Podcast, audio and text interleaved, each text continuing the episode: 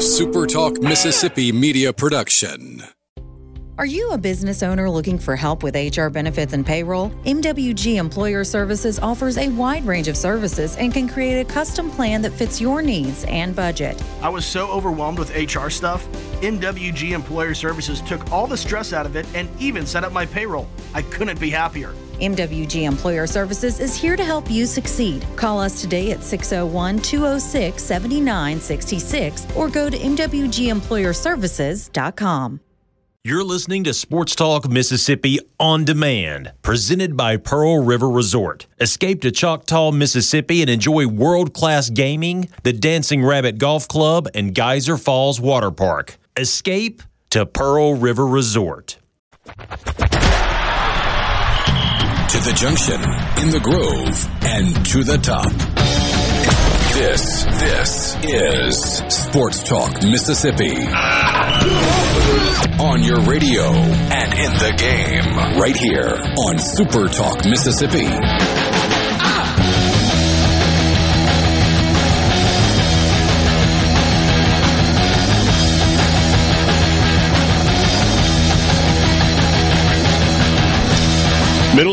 Sports Talk Mississippi with you. Streaming at supertalk.fm, Supertalk TV, on your Supertalk Mississippi radio stations. Thanks for joining us. Alongside Michael Borky and Brian Haydad, I'm Richard Cross. If you want to be a part of the conversation, we would love to hear from you on the C Spire text line at 601 879 4395. Give your business the edge with gigabit fiber internet from C Spire Business, backed by world class IT experts who live right here in C Spire country. Check them out online at cspire.com slash business. Coming to you, as always, from the Pearl River Resort Studios, Pearl River Resort. It's the home of the sports book at the Golden Moon Casino. If last night you had a ticket from the sports book on either Ole Miss or Southern Miss, you now have a um, a coaster. You have something on which you can set a drink. You're not cashing it. You can get a refund if you had to put money down in advance to make your play. But a no contest last night. I am glad to tell you that the um, the floor in the studio where I am and where Michael Borky is and where Brian Haydad is it is firm. We have no carpet pieces that are sliding out of the way as we walk in. It is all good. We are on stable ground as we begin Sports Talk Mississippi Wait, this afternoon. hold on, hold on. Before we continue, I think this conversation needs a little bit of theme music.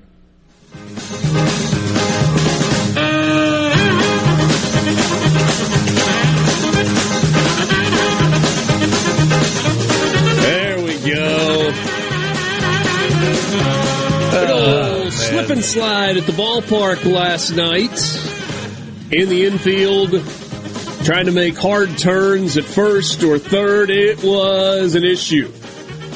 And despite what maybe some social media platforms and people want you to believe, it wasn't an issue for just one team. I don't think that there was a team that was trying to get out of playing the final five innings of, ga- of the game because they trailed by one in the fourth. I, I don't think that was the case. What a mess last night. Yeah, that's a good way to describe it. Look, eh, here's the deal. Because I had a little bit of time last night. I, I was eh, put the little guy down, and I was frustrated because we had an accident, and he's too smart to have those now, and he had one, and we, I finally got him down. And I, I was on Twitter, and, and the stuff that people Hey, don't were- worry about it, man. Hey, Dad had an accident like three days ago. It's okay. But um, so I had I- I got to see all. Of the, Sorry. I don't know, know why I thought that was so funny. hey, that thinks it's funny. That's that's funny. um, but but I saw all all of the stuff that you're talking about, the irrational discourse of the internet. But th- let's play this out for a second. So, regardless of the fact that it was not a game at Swayze Field and, and not a game in which Ole Miss was the home team, regardless of the fact that it was a Sun Belt umpiring crew, regardless of the fact that unless Richard, you understand it differently, there was a conversation had earlier in the game with both dugouts mm-hmm. from the umpire crew saying, "Hey, I don't like what I see here. It's, this isn't good, and we're going to convene soon and figure out if we should keep playing." Regardless of that conversation happening, regardless of multiple players uh, slipping when trying to round first or third base, regardless of the fact that an Ole Miss pitcher took up what two, I mean squares of not embedded sod when he was trying to run to field a bunt, which could have really hurt himself on that, regardless of what happened with Louisiana Tech and, and what Lane Burroughs said and the outcome of that game, regardless of your allegiance as a fan, every take that you could have about that went out the window when Scott Berry last night said what he said after the game. The field's not playable. It is not worth continuing this game. It was going to get bad. We mutually agreed to end it right when we did that field is not safe for play. It was unplayable. We're not going to play this game anymore. Richard, you know Scott Berry a lot better uh, than I do, but from what I understand about him, on top of the fact that he's all class, like the way he conducted, compare the way he conducted himself last night to the way Lane Burroughs conducted himself after that. Scott Berry's all class, but one thing he's not is a chump. He's not a wuss. If Scott Berry felt like his team was wronged last night, we would know he would have let people know. There's no way that he would have just laid down and, and, and taken being wronged unless he agreed with the decision that was made. So, all this stuff that was said last night, unless you're calling Scott Berry soft, unless you think that Scott Berry was also complicit in the aiding of Ole Miss being scared of a team that they beat 15 to nothing in a super regional on the road last year, uh, regardless of all of that, Scott Berry ended any take that you could have by saying what he said last night after the game. Did. What did Scott Berry say after the game last night? Well, here's some of it. Talking to Bianco, he said, if you guys came to agreement, you got to see that, yeah, it's probably not going to happen tonight. Yeah, I mean, you could tell that as the game went along and, and you know, rounding there at first base, and then it, the, they were blowing out over there. Blew out a little bit here at third, and uh, but the last play there when Edsall dropped the bunt, their pitcher tried to get off the field. It he pushed about two or three uh, pieces of sod out. It was pretty evident that this thing could get pretty bad. We both have a lot of season left, and certainly don't need to to get somebody hurt uh, because of that. So that was Scott Berry after last night's game being interviewed by local media. I, I got to tell you, I always am amazed when we watch a Super Bowl or a national a, a national championship game in particular. If you have a national championship game on a field that is also an NFL field, or also has had a bowl game or multiple bowl games where they come in and they tear out the sod and they replace it and like three days later they play on it. And sometimes they have field positions, but uh, they have field condition issues. But by and large, those fields hold up. I don't know how they do that. I don't know if they've got like the world's biggest sewing machine that I've just never seen before where they sew the grass into place. But if you've ever put sod down in your yard, I don't know if you guys have done that, whether you've sodded an entire yard or helped somebody else do it. And it doesn't really matter whether it's rolls or squares or whatever. You, you know that, okay, if the sod is dry and you've got a dry surface when you put it in, you can kind of put it in place and it'll basically stay. But once it gets wet, that stuff starts sliding all over the place. And you just want to stay off of it for a couple of weeks. So apparently they sodded the field a week or so ago. It's been really wet in the Jackson metro area for the last month. And so, and you and haven't had like spots a, too. yeah, you haven't had a ton of sunshine and warm weather to really promote that root growth where it'll dig down into the soil and take root and stay put. And so you had a mess last night. Yeah, there was. Uh, in hindsight, they probably wish they hadn't tweeted it, but two weeks ago they they did share a picture of uh, the field being prepped for sod to be laid down. Just Yeah. just two weeks ago. Well, and Uh, look, a week from Friday night, the Mississippi Braves play their season opener at home against the uh, the Biloxi Shuckers. We got a lot of work to do between now and then. A lot of work to do between now and then. Ole Miss and Mississippi State are supposed to play on that field in what about a month? Maybe a hair under a month, which should be plenty of time for the grass to grow in. But that's a tough look last night for the stadium, to some degree for the Braves organization, and it's frustrating. Right? It's frustrating for the teams who traveled on a weekday, either up from Hattiesburg or down from Oxford, on a bus, whole do deal. It's an expensive thing. And then it's really frustrating for the fans. As college baseball goes, that's a pretty expensive ticket. Ticket prices that range from what, 25 to $75 for the game. And if you happen to be one of the people that buys a suite for that game, you've got a whole lot more invested in that. And for your trouble, the Mississippi Braves have kindly offered to trade the ticket that you bought last night for a couple of Mississippi Braves tickets down the line at a time that is convenient for you. That, by the way, has not set well with the fans who did make the trip. We'll talk more about this. What does this mean going forward for baseball in the in and around the capital city? We'll get to that next. Sports Talk Mississippi, Pearl River Resort Studios, with you on a Wednesday. This, this is Sports Talk Mississippi right here on supertalk.fm, the Supertalk Mississippi app, and always live on your local Supertalk Mississippi radio station. I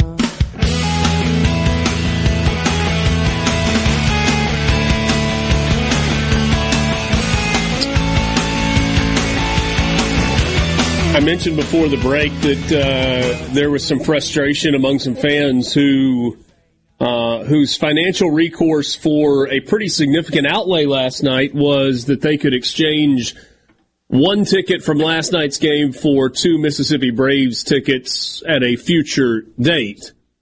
Uh, not a lot of people real happy about that. I may have to edit some of these responses, like this one from Mike. He says, forget that. I want my money back. I'm not driving five hours to watch a team I care nothing about. Talking about the round trip. Yeah, I mean that's a that's a bad decision, man. Uh, Look, I I love going to those games. I'm excited to take my son to those games. I mean, they start next weekend. I, I'm, I'm going to take him. I think Saturday is the plan. I can't wait. I love going there. Don't get me wrong. It's Yeah. not the same. Um, Tyler in Foxworth said, I paid 250 bucks for me, my son, and two friends to go to the game. What a joke. Two Mississippi Braves tickets. And that's not, nobody's taking a shot at the Mississippi Braves. No. You were just- going to watch college matter. It's like- baseball, an event. When an event gets canceled, you refund the, the price of the the ticket. That that's just how it's always worked in life. I, I'm I'm really surprised, and I, I, I w- and I won't be surprised if they have to come back and say, okay, we're going to offer free refunds because they they've got to be their phones have got to be ringing off the hook today with people just incensed at them. Yeah. No, I, Mike says he paid $75 for, for his seat. He had one down close, front row seat for Mike. Somebody says, I made the trip feeling cheated on this deal. You should. Um, Hunter suggests that uh, perhaps they, instead of offering an exchange for Braves tickets, they should at least offer tickets to the Governor's Cup. He said, now that wouldn't help Southern Miss fans who don't care about the Governor's Cup, but the Ole Miss fans would rather have that than a Braves ticket. Problem is, they're selling that, they, they, they sell the heck out. They sell 8,000 tickets to the Governor's Cup. Here's the quandary in this thing. I don't know if people know this or not. the teams are guaranteed money to come play in this event, right? Southern Miss gives up a home game. Ole Miss gives up a home game. They rotate a home. Know, it's a home and home every year that they play, but the second game of the year is always in Pearl. Southern Miss plays Mississippi State in Pearl. Ole Miss and Mississippi State play each other in Pearl. It's part of a series of games. And there's a guarantee that goes to the university. Well, the teams are still going to get paid, right? Southern Miss got on a bus. They drove from Hattiesburg to, to Pearl. Ole Miss got on a bus. They drove to, they, they were there to play the game. They are going to be paid the guarantee that they were given. Where does that guarantee come from? Ticket sales. Now, how they work all that out, I don't know. Hey, Dad, here's a question, though. We've been playing college baseball in and around the capital city for a long time, right? Mayor's Trophy game turned into the Governor's Cup, multiple stadiums. There is, without question, and, and by the way, once it moved to Pearl, that's when Southern Miss really got involved and kind of playing games there as well. Southern Miss played games in Jackson for years and years. There is, I mean, Jackson metro area is a massive alumni base for all three schools. And so there is value in bringing your product to central Mississippi to make it easy on those fans. It's almost in some ways like a reward for the fans. It's more of a reward for the fans than it is for the teams who have to travel to play in these games. Is there enough value in bringing your product to the fans in central Mississippi? And, and this isn't just about a sod issue last night that caused a no contest. It's a bigger conversation. Is there enough value in taking your team to your fans in central Mississippi to justify continuing to do this? I mean, I don't know. You know, I know that this is not the first time there have been complaints just about everything going on there at, at that particular stadium. I know that year in, year out, there's a lot of complaints about concessions. That, you know, if you go to get a beer in the second inning, you might be back in your seat by, seat by the fifth inning. Um, and of course, the price of the tickets. I mean, that that's not. Mike said seventy five dollars for a college baseball ticket. I mean that that's expensive. Yeah. Um, and when you think that you know every game is televised, I mean, when back in those days, if you lived in Central Mississippi and you didn't want to go up to Starkville or Oxford, the the, the Mayor's Trophy was the only chance you really had to you know actually see your team play. Now every game is televised. I can just watch them whenever I want. And it's just you know it's just it's easier to get to Starkville now than it was 20 years ago. It's easier to get to Oxford now than it was 20 years ago. They finally finished Highway 49, so it's easier to get to Hattiesburg than it ever was. I mean, so the, to answer your question, I don't know that there is, to be honest with you. You know, and I, I have some of the same questions about state. You know, they play a basketball game every year at the Mississippi Coliseum, and I'm just like, that is an outdated and and kind of you know archaic arena why, why do you continue to do that? You're, you're, it's, it's not that big a deal to come to Starkville anymore, to me. Yeah. There have been a lot of people that have thrown out the idea of, we'll go, pl- we'll go play a game in Biloxi, play on the coast. And I suppose there's something to that. I mean, Mississippi State certainly has had some success playing a couple of midweek games on the coast in recent years. It's a long way, though.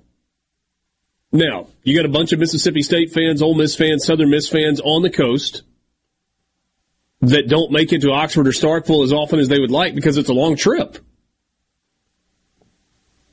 So maybe the coast piece of it is a debate for another day. Here's here's what I'm curious about though, specifically as it pertains to Ole Miss and Mississippi State. And I'm curious what you think about this on the C Spire text line.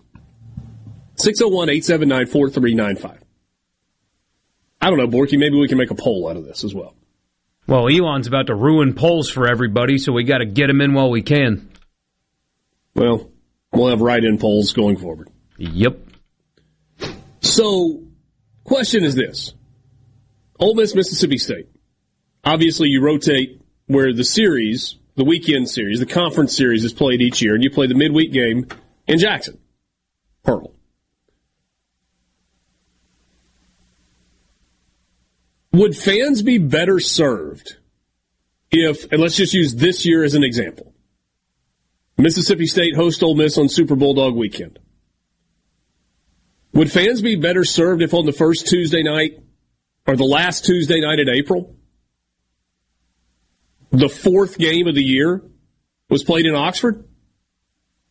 So Tuesday night, Ole Miss, Mississippi State, Swayze Field, a couple of weeks after you've played a three game series in Starkville. Or you move it around the schedule, whatever. I'm just using last Tuesday in April as an example. And then next year, when Ole Miss hosts the three game regular season conference series, play a Tuesday night midweek game in Starkville, Ole Miss, Mississippi State. Would that make more sense at this point than I mean, I'm not playing mad a game in, in Central Mississippi?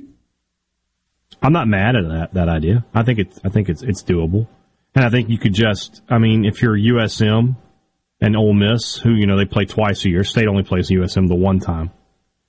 I mean, I guess you could alternate that game one, every other year for State, and then for Ole Miss, you know, you could do two a year, or you could split them. You could have a game where Ole Miss goes to Hattiesburg, and, and then USM comes to Oxford. I mean, I had, I had the idea earlier of maybe like early in the season, you know, down in Biloxi, you have a, a little round robin, and you have you know State and Ole Miss and Southern, and they all play each other Fridays. You know, State Ole Miss on Friday, Ole Miss Southern on Saturday, State Southern on on on Sunday, and you make a big weekend out of it. I think that would be a huge thing. I think people would go to that. So you got a lot of options, and and that's the thing. You know that if you're you're running Trustmark Park and you're there in Pearl, you got to realize there are options out there, and there there you know there are ways to get around having to play at a facility that you don't feel is up to your standards. Yeah. And it's really been cool. I, I just, I mean, after the Ole Miss Southern Miss game was no longer a thing last night, I flipped on SEC Network, and Texas and A&M were playing each other in a midweek game at Blue Bell Park in College Station, and there were 8,000 people there. And it looked awesome. I just thought, you know, you're going to play the three game series. If there's a fourth game, what if you just rotated it between campuses? Hmm. I mean, t- 10,000 on a Tuesday night in Starkville would be cool. And that's what you would have. 10,000 at Swayze on a Tuesday night in April would be really cool. Um, That only solves that only solves the Ole Miss and State game though. It's a good That's idea. what Haydad was saying a second ago. So Ole Miss and Southern play each other twice. Just play it a Tuesday, Wednesday in Hattiesburg one year, Tuesday, Wednesday in Oxford the next year. Or split the two games. Play a Tuesday in Oxford and a Tuesday in Hattiesburg. I do like the throwing the bone to the fans that aren't nearby thing, though. I, I would like for that to continue. With, but with what with happened last night, I don't know if the present venue is an ideal spot uh, anymore. But And and look, in, in fairness, and, and I'm sorry for interrupting. That's been a good facility, and it's it's provided a really cool atmosphere with great crowds for these games for a long time. Just last night was a bad look. I'm sorry for interrupting you, boy. and the crowd wasn't good either. No. No, it wasn't. Sports Talk Mississippi streaming at supertalk.fm and supertalk TV. We'll be right back. Mississippi, What is going on here? your new home for exclusive sports coverage here in the Magnolia State. It's about time. Right here on Super Talk Mississippi.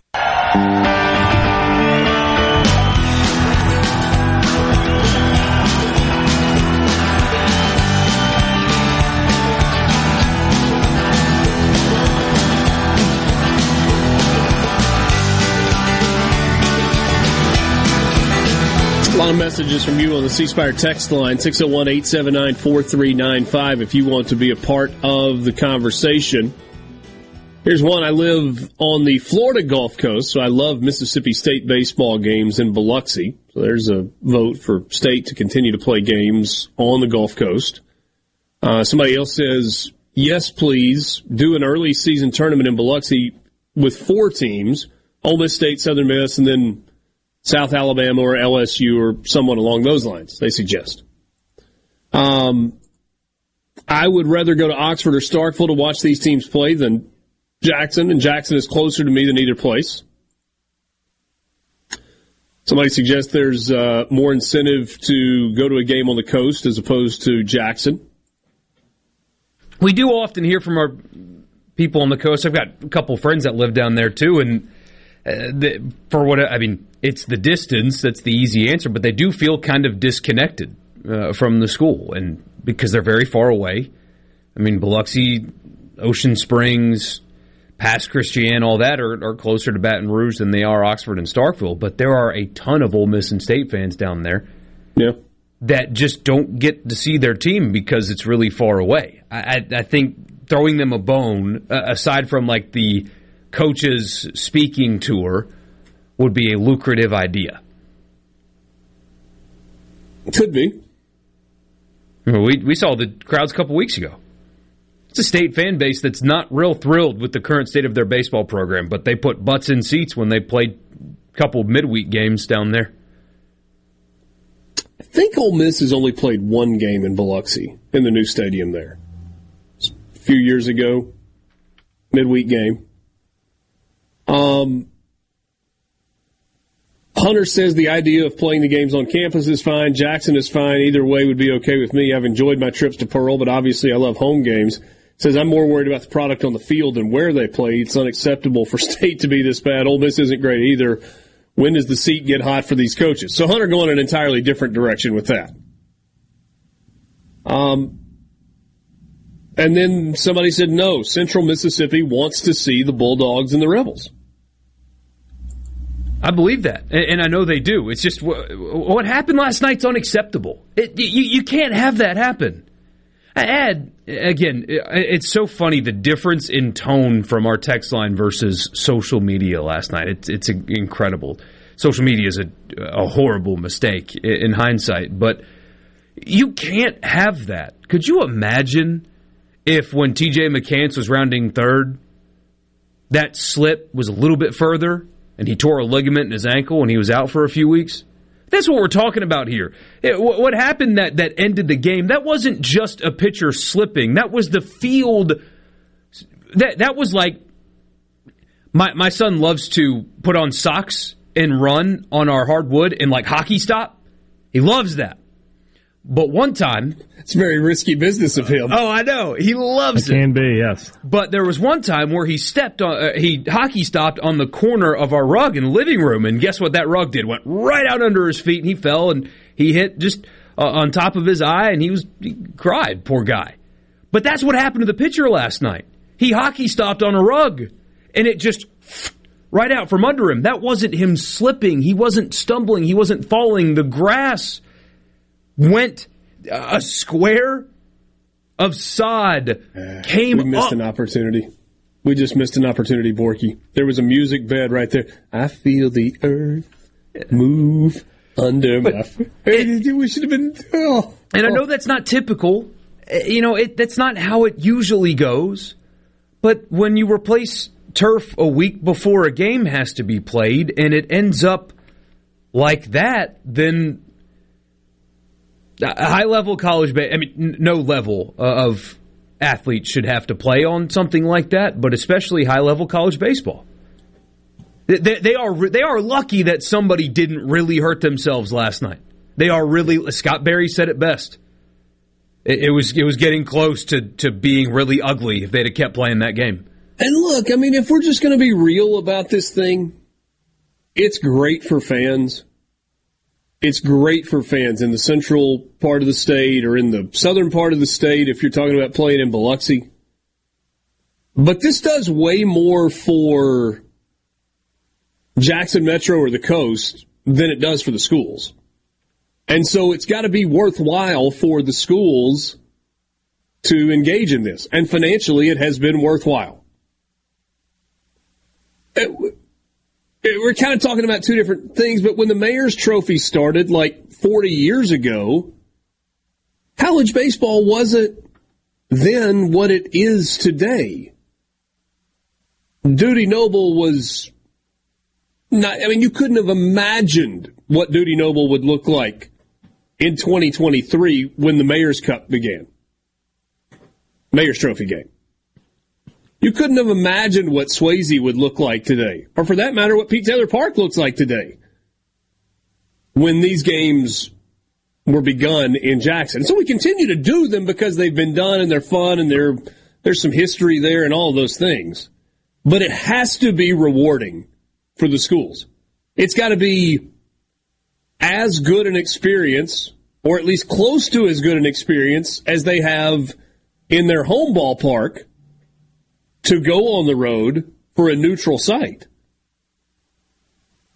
Right? I mean, Clemson, South Carolina, we've talked a lot about the way they do their three game deal. One game in Clemson, one game in Columbia, and then they play a game at a minor league park in Greenville. It's a great setup, Fluor Field. Really nice setup. Nice name drop. I'm. Sh- I mean, just nobody knows that. You're welcome. It's impressive. Um, play games in downtown Charlotte at the minor league park there. Play games at the Durham Bulls home park in North Carolina. Isn't isn't the simpler answer to all of this though that the Braves and and and the, the people who own Trustmark Park need to put some money into into you know bringing that park a little further along? That feels like the easier solution yeah. than trying to reschedule everything. Well, and the bot look, I'm not going to tell how other people how to spend their money because I do not know what the financial arrangement is I don't know who owns that stadium. I don't know what percentage of tax revenue goes into maintenance. I don't know if the Braves themselves put money into it. My guess would be no. You know, whatever the local ownership group is, I, I don't know exactly what the setup is. Somebody brought up, surely for an event like this, there is event insurance to cover a rainout, I can't play, a something happens. I don't know how you can put an event like that on without covering your own rear end with an insurance policy. That's a good point too. What would have happened if it just poured down rain last night and you couldn't play the game? Would they have done the same thing where you get two Braves tickets and you hadn't seen any baseball? I mean, that's. I don't know the answer to that. This doesn't make any sense. Yeah. I don't. Uh, I don't know the answer to that. It, it feels like the whole "we're not going to refund you" is like deflecting blame away from the venue being why the game couldn't continue.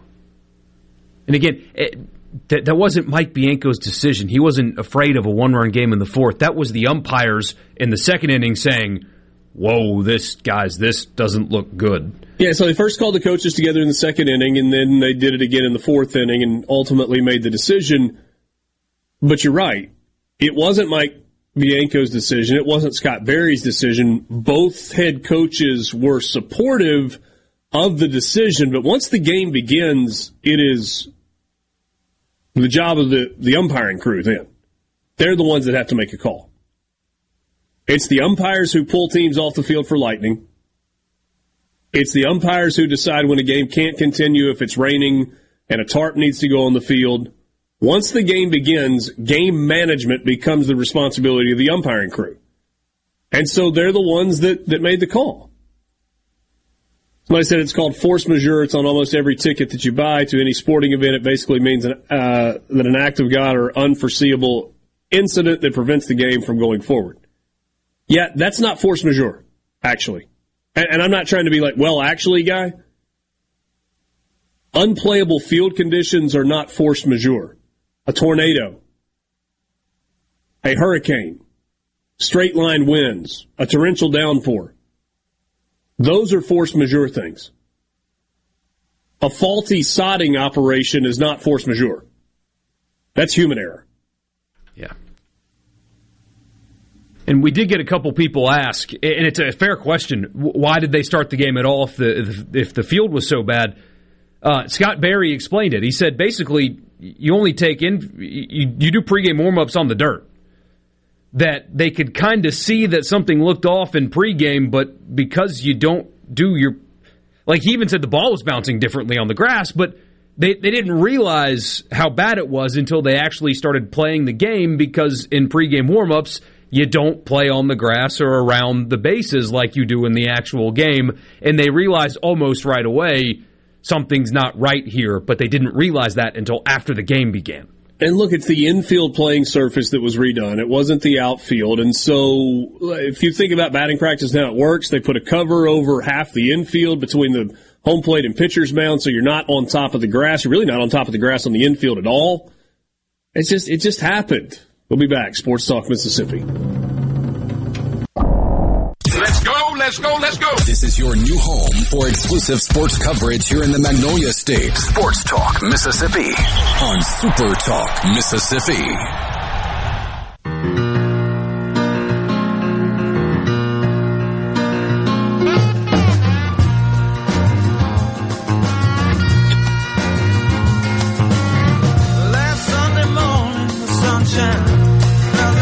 During the break, I've been a part,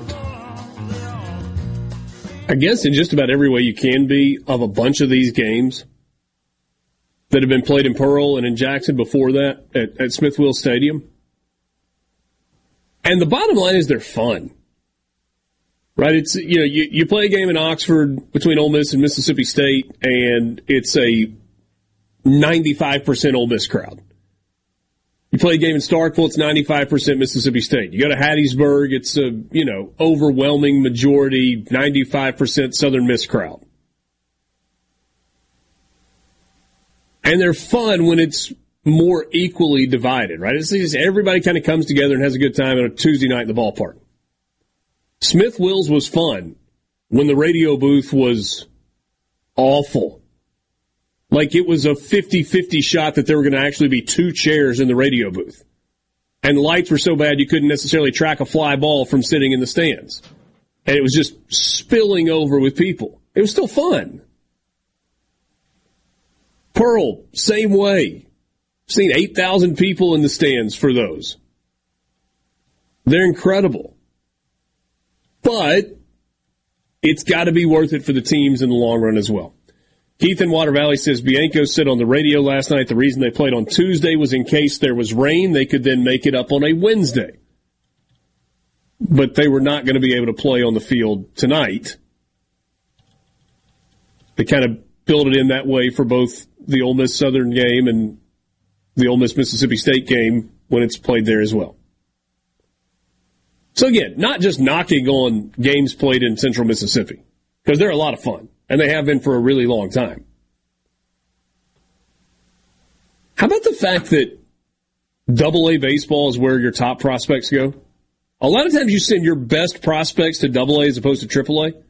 So the guys that the Braves think might be making the jump to the big leagues this year could very well be beginning their season in Pearl. In a week. A week, week and Friday. 48 hours. Yep. Yeah.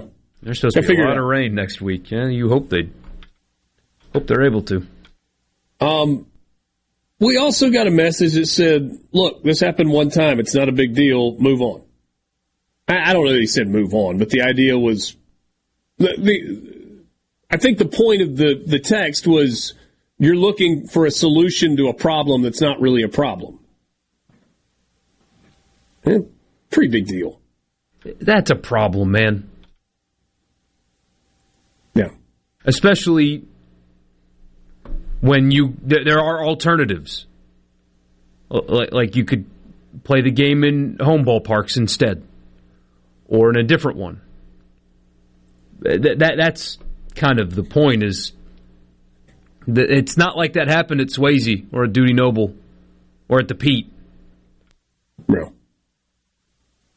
I loved what Scott Berry said after the fact. He's like, it's another good reason for synthetic turf. And then he kind of chuckled after he said it. They love the artificial playing surface. Scott Berry does in uh, in Hattiesburg. It's been really good to them, and it saved them some games. Dan in Hattiesburg says, "I was really upset when I was listening to the game on the radio, and then I viewed it on ESPN Plus, and I wasn't quite as upset." Uh, yeah, it, between Scott Berry's quotes and then the the video, because uh, what I've what I've noticed and learned about people's behavior online is that you can post a short video and people will comment without actually watching it. I mean, I notice that on ours all the time. Hey, Dad and I were joking about how we know Hugh Freeze is going to fail at Auburn because John Cohen makes really bad first hires, but his second hires are awesome. Just, you know, joking. And all the replies were, you guys are just Hugh Freeze haters. It's like it was a minute and 20 second long video. Uh, it was about John Cohen. We were joking, and people. Same thing with because Ole Miss baseball put the video out last night, of really exactly the, the, the straw that broke the camel's back in canceling that game. It was a minute long video. You don't see the, the turf monster grab onto the leg of an Ole Miss player until about 50 seconds into the video. Nobody watched that long. Nobody. Hmm. Nobody. Because all they saw was just the original camera angle, which wasn't a great one, and you couldn't really see anything. And everybody was like, oh, they only tried to cancel the game because you couldn't field a bunt. Because they didn't watch 50 seconds of video to see that, okay, that, that guy didn't slip. That was a field you can't play on any further. So I cut the seven seconds of here's the issue, and then suddenly all that went away. People stopped saying that it was wrong. Yeah. Sports Talk Mississippi with you, streaming at supertalk.fm and supertalk TV. We are glad to be with you on this Wednesday afternoon. Got a fun interview coming up for you a little bit later in the four o'clock hour, and a little bit later this evening at oh around about six o'clock. There is a uh, another radio program right here on Supertalk Mississippi. It's called Thunder and Lightning on the radio. Some guy will uh, sit behind a microphone and talk about Mississippi State for an hour. If that's your thing, you should check it out. Some jabroni. Some jabroni. Uh, Thunder and Lightning on and the radio with Brian Hadad coming up after us tonight at 6 o'clock. And he'll be joined by Mississippi State defensive coordinator Matt Brock at 620. There you go. Sports Talk Mississippi, hour number two coming up.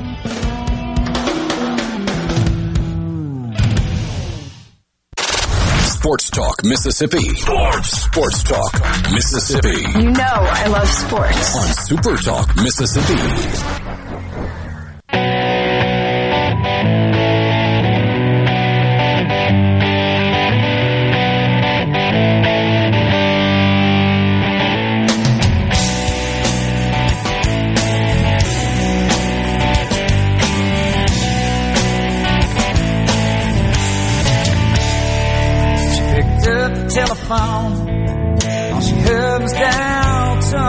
Sometimes you read stories and you immediately have questions. I have one of those for you in just a moment. First, I'll tell you that you're listening to Sports Talk Mississippi on Super Talk Mississippi. We're coming to you from the Pearl River Resort Studios. Pearl River Resort is the home of the Dancing Rabbit Golf Club, and that's where we will be on Friday for the reopening of the Dancing Rabbit Inn. That's the hotel right there next to the golf course after some upgrades and some remodeling there reopening of the clubhouse at Dancing Rabbit Golf Club, and also uh, the reopening of the Azaleas Golf Course, where they've done a lot of work on the uh, the bunkers, really improving those and getting them ready for a great spring golf season. You can book your tee time or plan your trip online at dancingrabbitgolf.com. Do I get to have like the honorary first shank off the tee? Uh, no. I, I promise I'll shank it. I believe you. I believe yeah, we you should. We, you should. We, we, we can put you back on the driving range though. We've done that before. Ooh, I don't know how that would go. We'll, we'll see. You should you should start limbering up. You're in better health these days than you were last time we did that anyway. I am. I am. May may get a little better turn, a little better rotation, a little better follow through. Look forward to that. We'll see. And, and I, I promised you that you would you would get another dancing rabbit golf visor. That was my my that was my my my uh I had to have my demand, my contractual demand. I want a new visor. It was the carrot for you to say yes, I'm in. Yes, yes, I'm in. Yes, we are we are familiar with a Florida man. Are we familiar with a Louisiana man? Nineteen year old. 19 year old Bryce Tilada and a group of, quote, college aged males, close quote, were seen by the LSU Police Department around 3 a.m. on Sunday carrying beer outside of Tiger Stadium. When the students were approached by officers. Not the first, won't be the last. Go ahead, though. When the students were approached by officers, all of them fled the scene and were not immediately found by police. Surveillance. Surveillance video from Tiger Stadium showed the group of students removing cases of beer from inside the stadium and loading them into the back of a black pickup truck. Officers traced the truck back to the Spruce Hall parking lot, which is a residential community for first year College of Engineering students. Police ended up finding the owner of Spruce Hall, which happened to be the aforementioned Bryce Tilata, and he confessed to taking the beer. Officers, by the way, received consent to search his dorm room and found the missing beer cases inside following the search. He admitted to stealing the beer from the stadium when he was questioned by authorities and was eventually arrested for one count of simple burglary in relation to the theft. Uh, value of the beer? $1,500. Now, here, uh, so, so again, I say I have questions. That's, that's wholesale. In, in stadium prices. That's, yeah. that's where yeah. I was going. I have questions. Yeah. Are we talking wholesale? Are we talking gas station retail? Or are we talking stadium concession stand prices? In stadium concession stand prices, he only stole two cases of beer. Let's see. Just walked out with two suitcases and called it a day. Let's see here. If we assume $8 a beer, we're talking 187 and a half of them divided by 24 in a case, so about eight cases of beer. Yeah, it's nothing. If we are assuming 75 cents a beer. Yeah, if we're going at cost. Yeah, so what? That's about right for for a, a case, twenty four pack. So so we're like saying fifteen hundred divided by 0.75. Ah, jeez, I can't even do the math. 1500 divided by 0.75. That's that's 2,000 beers divided by 24. That that's 83 cases of beer, which I don't think, by the way, would fit in the back of a pickup truck. No, you need a uh, an eighteen wheeler, and you need a guy in a Trans Am blocking for him. I've, I've seen that movie. Yeah, yeah. What are you gonna do? What are you gonna do with all that beer? He's thirsty, dummy. but that's not the. This is not the only question I have. The the pricing is not the only question I have. Yeah. I'm curious if Tiger Stadium had been recently stocked for perhaps an upcoming spring game, or if this has been sitting in an, a non climate controlled environment since November and the final oh. home game of the regular season. It's one where you gotta like crack one open and try it, right? Like, okay, oh, let's see if it's any good. Before we go through the process of stealing somewhere between 8 and 83 cases of beer, depending on whose pricing we're talking about, let's make sure there's enough juice for the squeeze here and it's yeah. not all skunky. Yeah. Yeah. Yeah, yeah. Hopefully that that beer was still. Man, was when still you're good. 19, skunk beer's still beer. Yeah, but it's, it's still it's not Man, great. in high school, yeah. I mean, uh, Uh, I know people in high school that. See, I can say that. Drinking age was 18 in Louisiana. I bought it legally in high school. Yeah, we Yeah, to, except for the fact that you did it when you were 15. Uh, I didn't. Uh, a family friend of a friend, so a friend's like uncle, uh, owned a. We, we called it the country store. It was basically a gas station, just kind of out away from town, like 20 minutes outside of town and all the expired beer he would put out back to be picked up by the trash guys, but he would always put it out the day before. And he would tell us, he would make sure we heard him describing what and where and when it would be without telling us what and where and when it would be, you know? Plausible deniability and whatnot. And it was always expired, but that's what we did in. Eh, that's what um, people I, I know did in high school. I drank cheap enough beer in college that I wouldn't have known if it was expired anyway. You know, Beast Light, expired, not expired, who cares? Will and Upora, uh, Will, we've talked about before, uh, works at East Carolina. And he says that their football stadium is the hub of all the concessions, and so everything is stored there and then dispersed. Okay, maybe maybe similar setup. Pick up some steaks while you're in there. Go with all that beer. Come on. Another message: uh, always check the born on date. Hunter says the beer is fine, just put it on ice.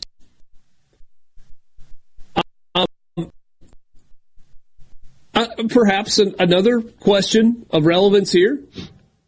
Does uh, well, once once young Bryce Talada gets out of the clink, surely he's out by now.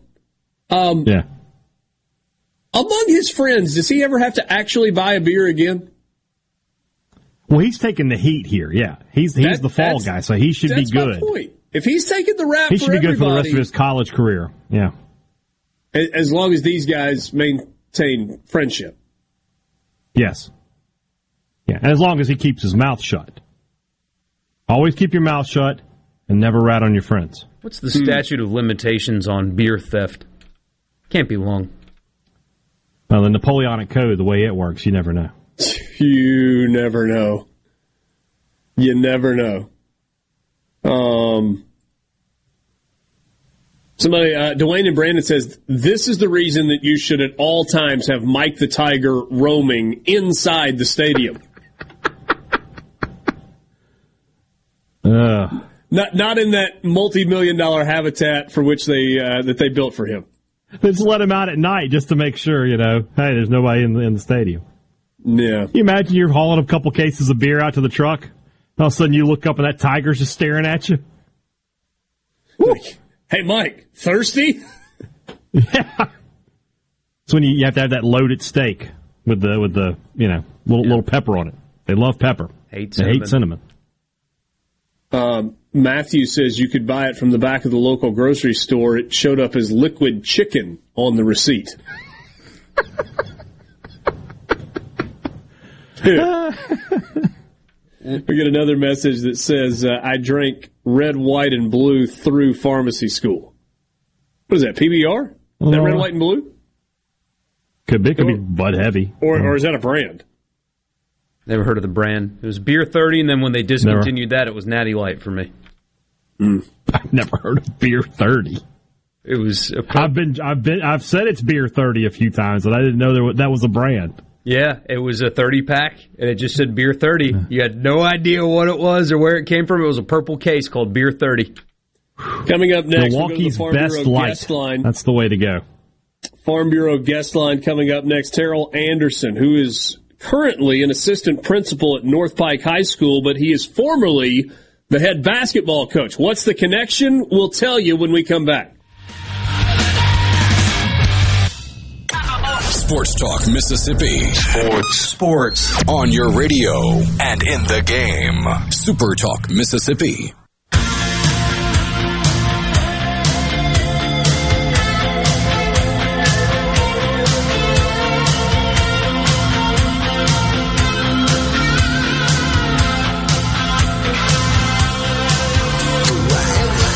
Sports Talk Mississippi with you, streaming at supertalk.fm and Supertalk TV. Thanks for joining us on this Wednesday afternoon. It's time for us to go to the Farm Bureau guest line. Check out favorites.com and go with the home team, Mississippi Farm Bureau.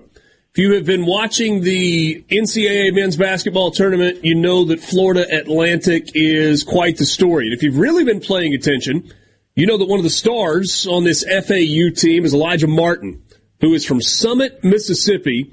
And for the year, he's averaging 13 points, five rebounds, one and a half assists per game while scoring 43%. What you may not know is that he played at North Pike High School. Terrell Anderson is an assistant principal at North Pike. He was Alijah Martin's head basketball coach. And so, uh, Coach Anderson, we appreciate you spending a few minutes with us this afternoon. What a fun ride this has been watching FAU in the tournament.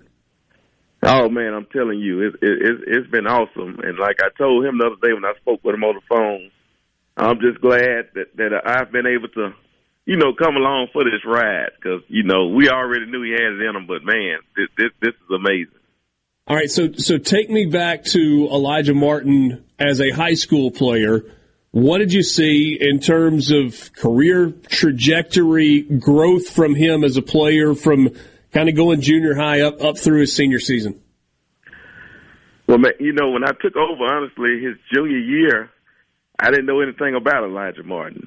Um, I was told by one particular person that became Coach Joe Taylor. He's my, he was my assistant coach. That man, we had this kid that could be really good if we just get some, you know, get him out there and get him to working hard. And man, once we his junior year hit, you know, he ended up averaging about thirty points a game for us with eleven rebounds, and we knew we had something special on our hands. Uh, and he pretty much took it from there and, and, and became a dandy dozen his senior year. Uh, played in the Mississippi Alabama game. He was the MVP of that, and we knew then that his ceiling for us in basketball wasn't even scratched yet. Um, you know, he played football also, and a lot of people wanted him to play football, of course, because he was a star uh, quarterback for North High School. But man, when you see him go to work on that court, we just knew he had something special in him. And when he came and asked me, and he decided to go with uh, FAU, you know, he had between FAU and Tulane and USM. And it's it's kind of ironic because even Memphis kind of threw their name in there at the last mm-hmm. moment.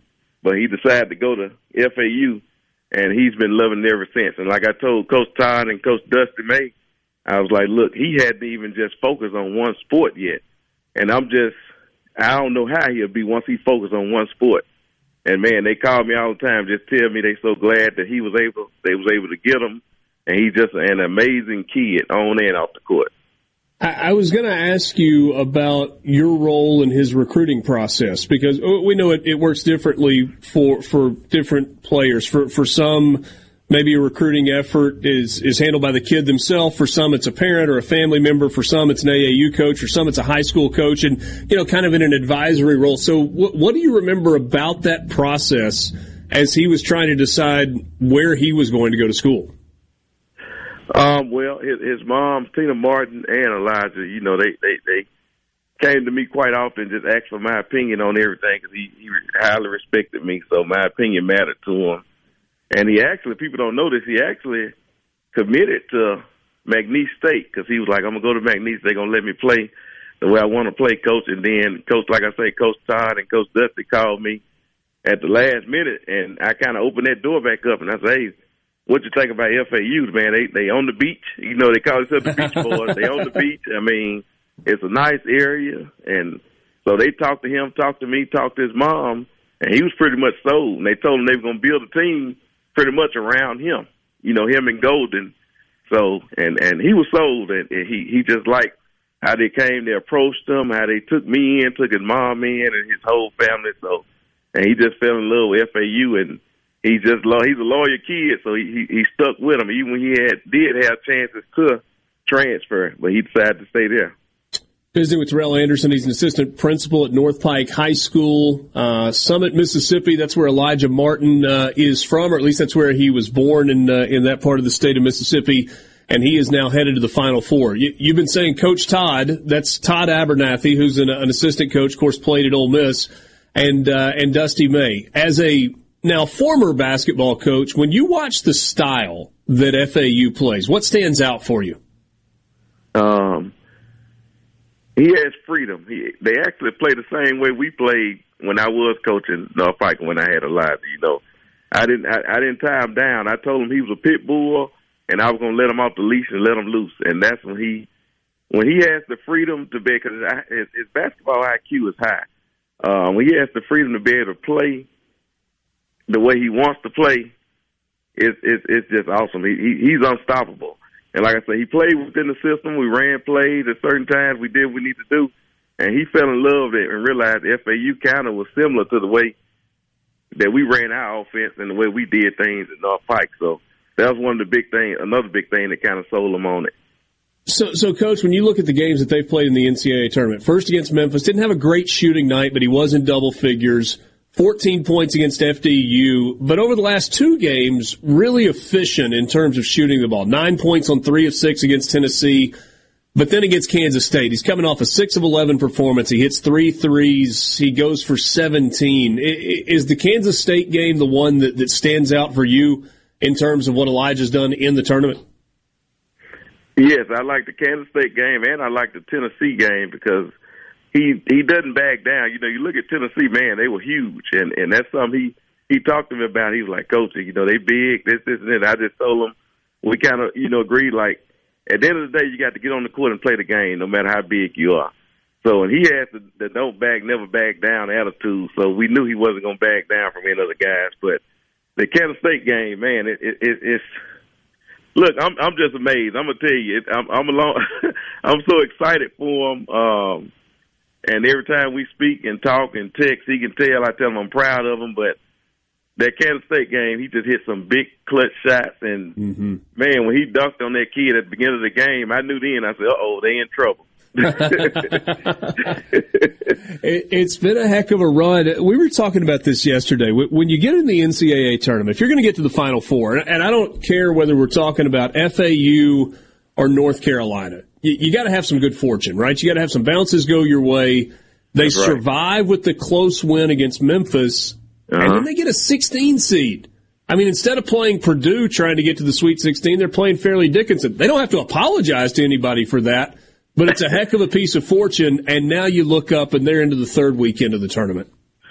Exactly, exactly. And I told him, I said, look, you go, you got to play who, who's in front of you.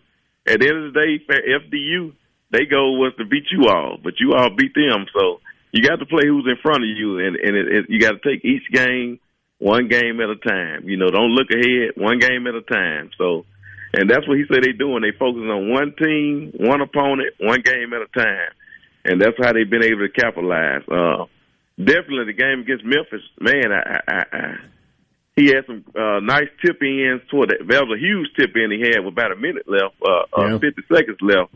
Um, he didn't have a great shooting night, but he still did a lot of other things that I told him I was proud of. You know, playing defense, grabbing rebounds, running the floor, doing everything, all those intangibles. So he had they had to have some the ball to bounce their way at times, but hey, you need that. I think you need a little luck to make a long run in the, in this tournament. There's no question about it. Any chance you're making a uh, a road trip to Houston, Texas this weekend? Um, actually, I'm going out there to Houston but I'm not going to the game. I told Alijah uh, about me playing ball all them years I played and coaching. I'm very superstitious. I, I, his mom wanted me to come to New York. I didn't go because I was like, you know what? They've been winning. I said, if they make to the Elite Eight, I guess I'd try to come to the game. They made to the Elite Eight. I said, you know what? I didn't go to the game. I've been yelling at the TV. So I think I'm going to continue yelling at the TV, even in the hotel room in Houston. I am going to go where I can visit with them, hopefully after the win Saturday. But I don't plan on stepping foot in the Coach. arena because I, I, I I I want them to win so bad, and and even when I talked, I told him I said, man, much as I want to be there for you and see, I'm I'm, I'm just I'm nervous about it. if I step in there in that gym, I'm a jinx. I appreciate the superstition, but I mean, we're talking about the Final Four. You can't go to Houston but not go inside the building. You can't do that. I know, and and and and my wife is on me too. So it's, ain't no telling where they make this championship game. I'm pretty sure I'd be in there. well, I uh, it's an incredible story. I know Alijah's a uh, a great young man, and you played a big role in his life. Hey, can't tell you how much I appreciate you spending a few minutes with us this afternoon to uh, to talk about your relationship with him and what a cool journey this has been. Yes, sir, man. I appreciate you for having me on. All right, have a great afternoon principal now at North, uh, North Pike High School. He was Alijah Martin's head coach at uh, at North Pike in Summit, Mississippi. Can you believe that? He's going to Houston for the Final Four, but he said because of as much basketball as I've played and coached, I'm superstitious, and I'm not going to the game. You have to respect that. I that, mean, that, that's a man that's locked in. He's locked in. Yeah, that's I guess I feel like that's doing your part. You know, you, you can't dribble it, you can't shoot it, you can't coach it, but you, you everybody's got to do their part. What a fun conversation. Thanks to uh, Coach Anderson from North Pike for joining us. Sports Talk Mississippi. We'll be right back. Sports Talk. Sports Talk Mississippi. To the junction, in the groove, and to the top. Sports Talk Mississippi on Super Talk Mississippi.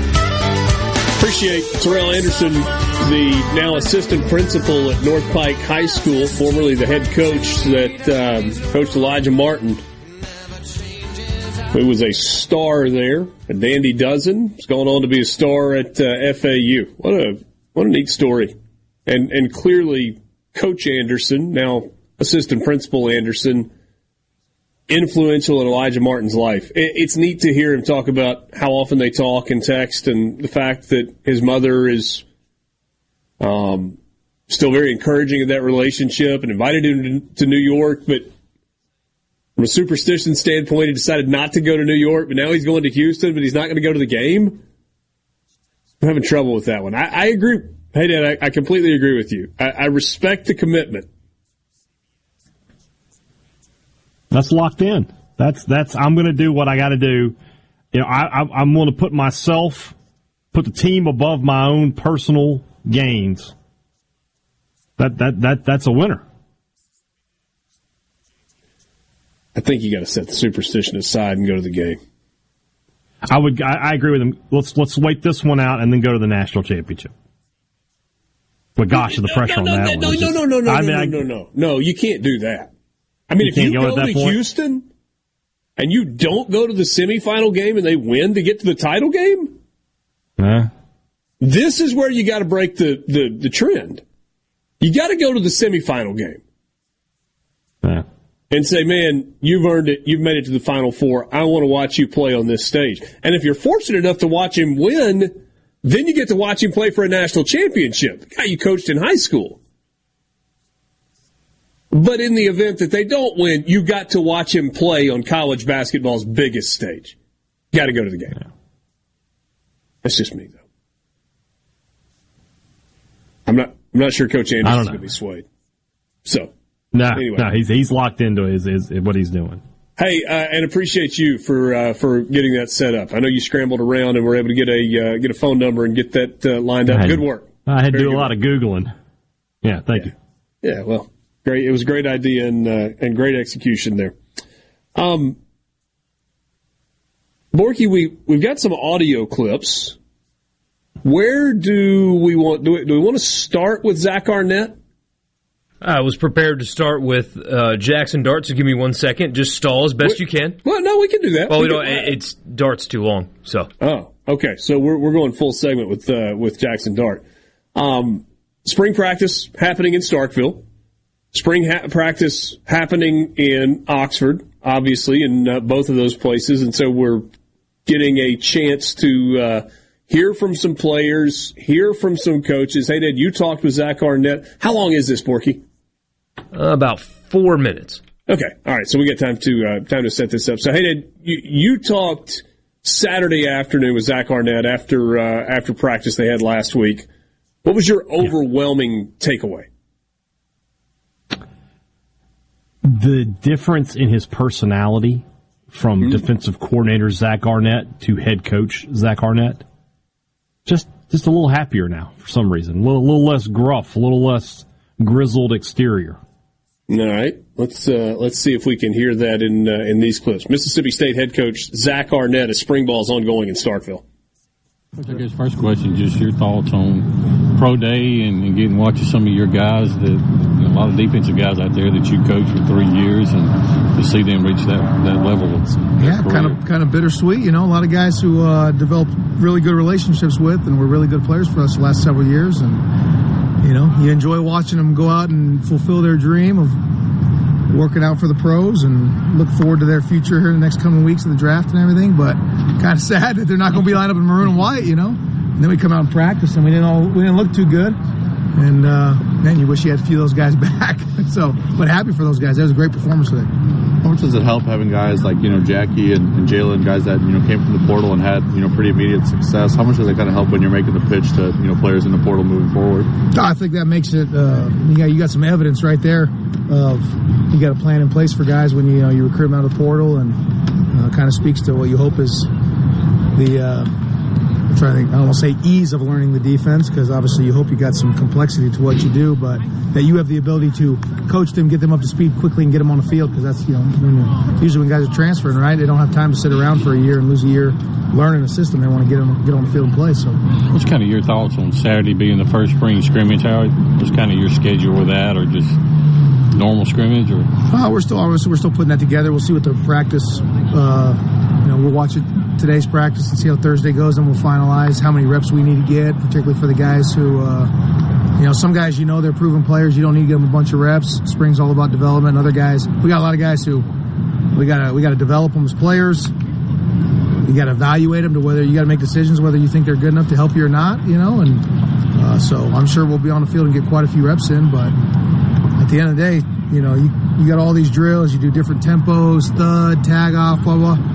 You know, the most most valuable film towards evaluation is playing real football. That means you can live tackle, cut. I mean, guys go make plays on the ball. Some guys make plays, some guys don't. So uh, these three scrimmages opportunities we get in the spring are huge. What's your thoughts about the running game and uh, how it's coming together, and maybe a little bit different than in the past? But you got some veterans in the rooms, and you guys, how's that how's that position coming together? Yeah, we got we always got talented running backs. We got big offensive linemen. Uh, I think we got quite a few coaches on the offensive side who know how to scheme up and devise a run game to to crease the defense and create seams for the running back. And so uh, I've enjoyed watching the different ways they're attacking us. I, you know, selfishly, I kind of, I'm kind of enjoying it because there's some certain guys on here uh, I've been on the uh, defeating end of their rushing attacks before, so I'm kind of getting to, we're getting a chance on defense to tinker around and maybe try to do some things differently to help uh, make us better. When you talk about you know spring being a time for development, how have you seen you know some of the younger guys, whether it be freshmen, sophomores, come in with, with an intensity in this spring? The early enrollees. Yeah. Yeah, I mean, I, you know, guys could be going through their senior year of high school, get, probably getting ready for prom right now. Instead, they're in spring practice, and some days they look like they're excited to be here and glad they early enrolled, and some days they do look like they wish they were getting ready for prom instead. And so uh, it's fun anytime you get a chance to work with those guys and, and get a jump on on their development. You know, you feel lucky as a coach, and so I've enjoyed I've enjoyed the early enrollees. A couple guys have flashed more than others, but uh, you know, the biggest thing is getting them in the weight room, getting the nutrition, and just seeing how their bodies develop. You don't want to be you don't want to be lined up in this league with a whole bunch of true freshmen playing for you. You know, I mean, the Emmanuel Forbes done and a bunch of Emmanuel Forbes just falling off the trees, right? They're kind of special when they come in and they're freshman All Americans, and so. Uh, but you get a chance to develop those guys and start their start their development earlier. It's always fun. You got a lot of returners on defense, especially up front. We talked about safeties and trying to find roles there, but uh, one particular battle kind of interesting and big shoes to fill with Tyrus Wheat. Uh, what have you seen from John Lewis and J.P. Purvis there? Same thing. You know, one day one guy might might do a little more than the other, be more productive.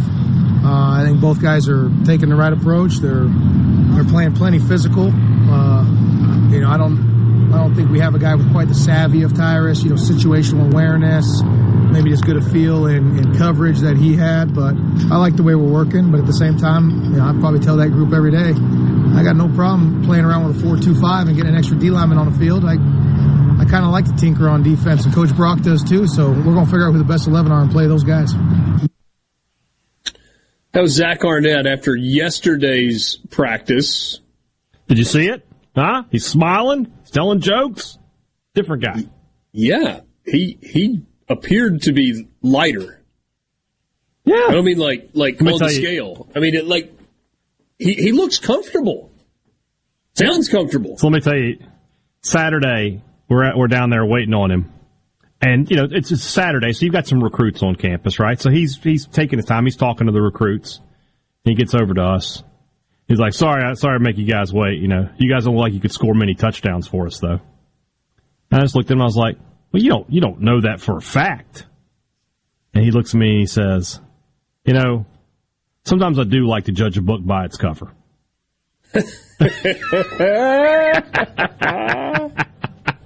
I was like, you got me on that one. You got me on that one. Yeah. So yeah, I, I like this guy. I like Zach Arnett. I like I like that he, you know he feels more like a head coach now. That you know he's out there sort of glad handing it and talking to everybody, and you know. But at the same time, I know that intensity and that that fire in him is. I know it's in there, so I'm not worried about that. So you said tonight on Thunder and Lightning you're going to have Matt Brock. Matt Brock on. Matt Brock, who's, coordinator, who's the defensive coordinator. I Mm-hmm. thought I picked up on something in that interview, or Mm-hmm. that that post press uh, post practice press scrum. Yeah. I know Matt Brock's the defensive coordinator. I don't think Zach Arnett's going to get far from being involved with the defense, the game plan for the defense, the style that they play, sure. how they go about it. It just feels like he was saying without saying, "Yeah, yeah we're we're going to scheme some things up and tinker." I remember when we had him on, we I asked him about, you know, are you going to have any hand in the offensive side, and he was like, absolutely not. So I mean, he's got to find something to do. Yeah, he can't just hang out with donors every day during practice. Yeah. Got to got to do something. Exactly. Got to do something. So that's Zach Arnett, head football coach at Mississippi State, after pro day, after practice yesterday in Starkville. Sports Talk Mississippi. We'll wrap up the four o'clock hour with you next.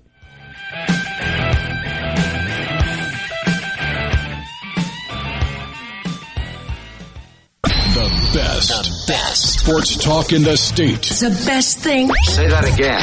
We the best on three. One, two, three. We the best. Sports Talk Mississippi. Super Talk Mississippi. I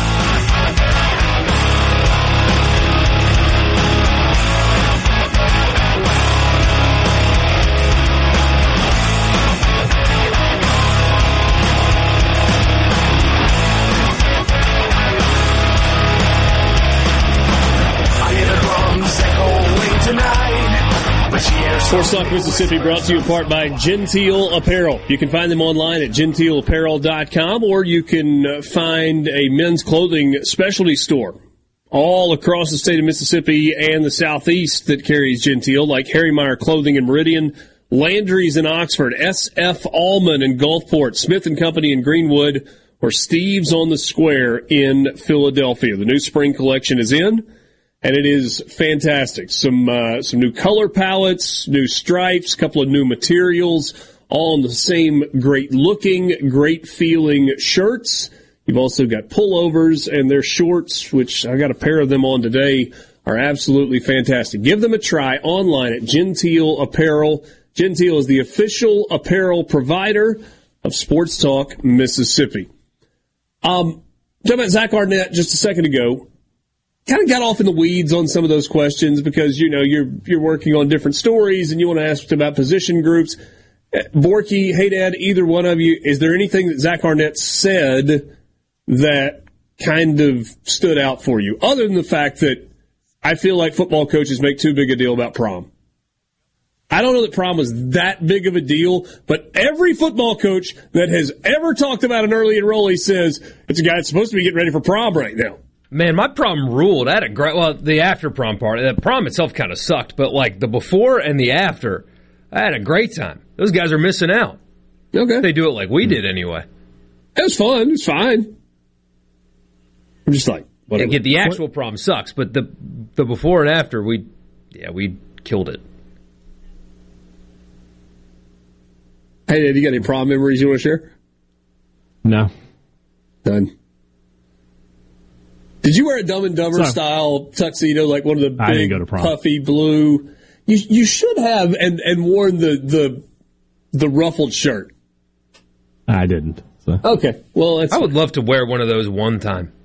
Like I've been to a, a handful of think- horse races in my life, If we ever get nominated for an award, Borky, I'll, I'll go Dumb and Dumber with you. which well, well, the thing is for, for uh, not all of them, but a lot of those uh, awards we have to pay somebody to get them. So unless you're ponying up the dough, buddy, we're gonna No, have our I'm- I'm shelves not- empty. not doing that. Um, No. But yeah, if we do, I'm down. I'm so down. Like I, I've been to the Carolina Cup a few times. I've been to Steeplechase, and I never went that far with the outfit, and I regret that. That's right. You had the Madras plaid blazer that you wore to steeplechase oh in Nashville. yeah, man, and some some sky blue pants. I was looking good that day.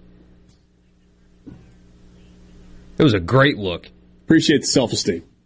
Buddy, if you can't look at the outfit that I had on at Steeplechase and think that that's not a good look, that is a you problem. That is not a me problem. So, hey, Dad, was there anything that stood out about what Zach Arnett said to you? The other thing that, that and I- he mentioned it on Saturday as well, the, the thought of they might go from 335 to 425. You know, I thought, I always thought he was sort of like Leach in terms Mhm. of, I'm, this is my system and I'm going to stick with it. maybe there's some flexibility there that I that I did not count on. Yeah, that it is interesting, isn't it? I mean, when you get to the position you're in, running the defense that you do, you change it once you get there. That's interesting. Well, but do you think that was really an indication, or do you think that was him just saying, you know, I kind of like some of our defensive linemen? Well, I mean, I'll have to wait until till September to see, but I mean, I, Arnett doesn't strike me as the type of guy who just throws stuff out there for us to listen to. Uh, if he's if he's talking about that, he must be thinking about it. Yeah. Which three three five? That's the the Rocky Long system. That's kind of what Zach Arnett played in, grew up with. Uh, and when I say grew up with, I mean like grew up in the coaching ranks with, and is brought to Mississippi State with a great deal of success. Um, what what do you think the do, do you think it would be personnel based? Does that mean he thinks they Well, might I mean- have more depth on the defensive line than at linebacker, and so they're going to go the four two five route, or you think it's about trying to get more pressure, or what? I, I don't know about the personnel because you know with losing Tyrus Wheat, if, if John Lewis or J.P. Purvis or, or whoever, you know, they moved Ty Cooper out of that spot to, to play tight end this spring. I don't know if he'll stay there or not. So they're trying to find somebody there, and, and you know what kind of player Tyrus Wheat was last year. He was Mm-hmm. really good for Mississippi State. And if they feel like they're better off, you know, hey, let's put an extra D lineman in there, and, and, and, and instead of a linebacker, that's what they're. I guess that's what they're going to do. I think I feel like they've got the depth on the D line to do that if they need to. Yeah. We will uh, we will see. Five and a half months. Is that about right? April, Closer May, every day. June, July, August. Five months. Five months. Five Yeah, months. this is this this week. Five months from now. It's gonna go by Boys. quick. Well, you know, maybe not, unless our baseball teams can get their Maybe you if know the what baseball teams together. were better, it would go by quick. Hmm. We, we've had two straight years of having a team play on the final day of baseball season. Yes, Got I'm for spoiled that there. again. I, I am I am for that once again. Um, we always go to the SEC baseball tournament as well. I, I just I had like a fleeting thought today, like, sh- eh, don't don't mess that up. Let's let's let's shift this thing into gear. Let's shift it into gear. We'll be back. 7.3. Sports Talk Mississippi on the Super Talk app, your local Super Talk station, and at supertalk.fm.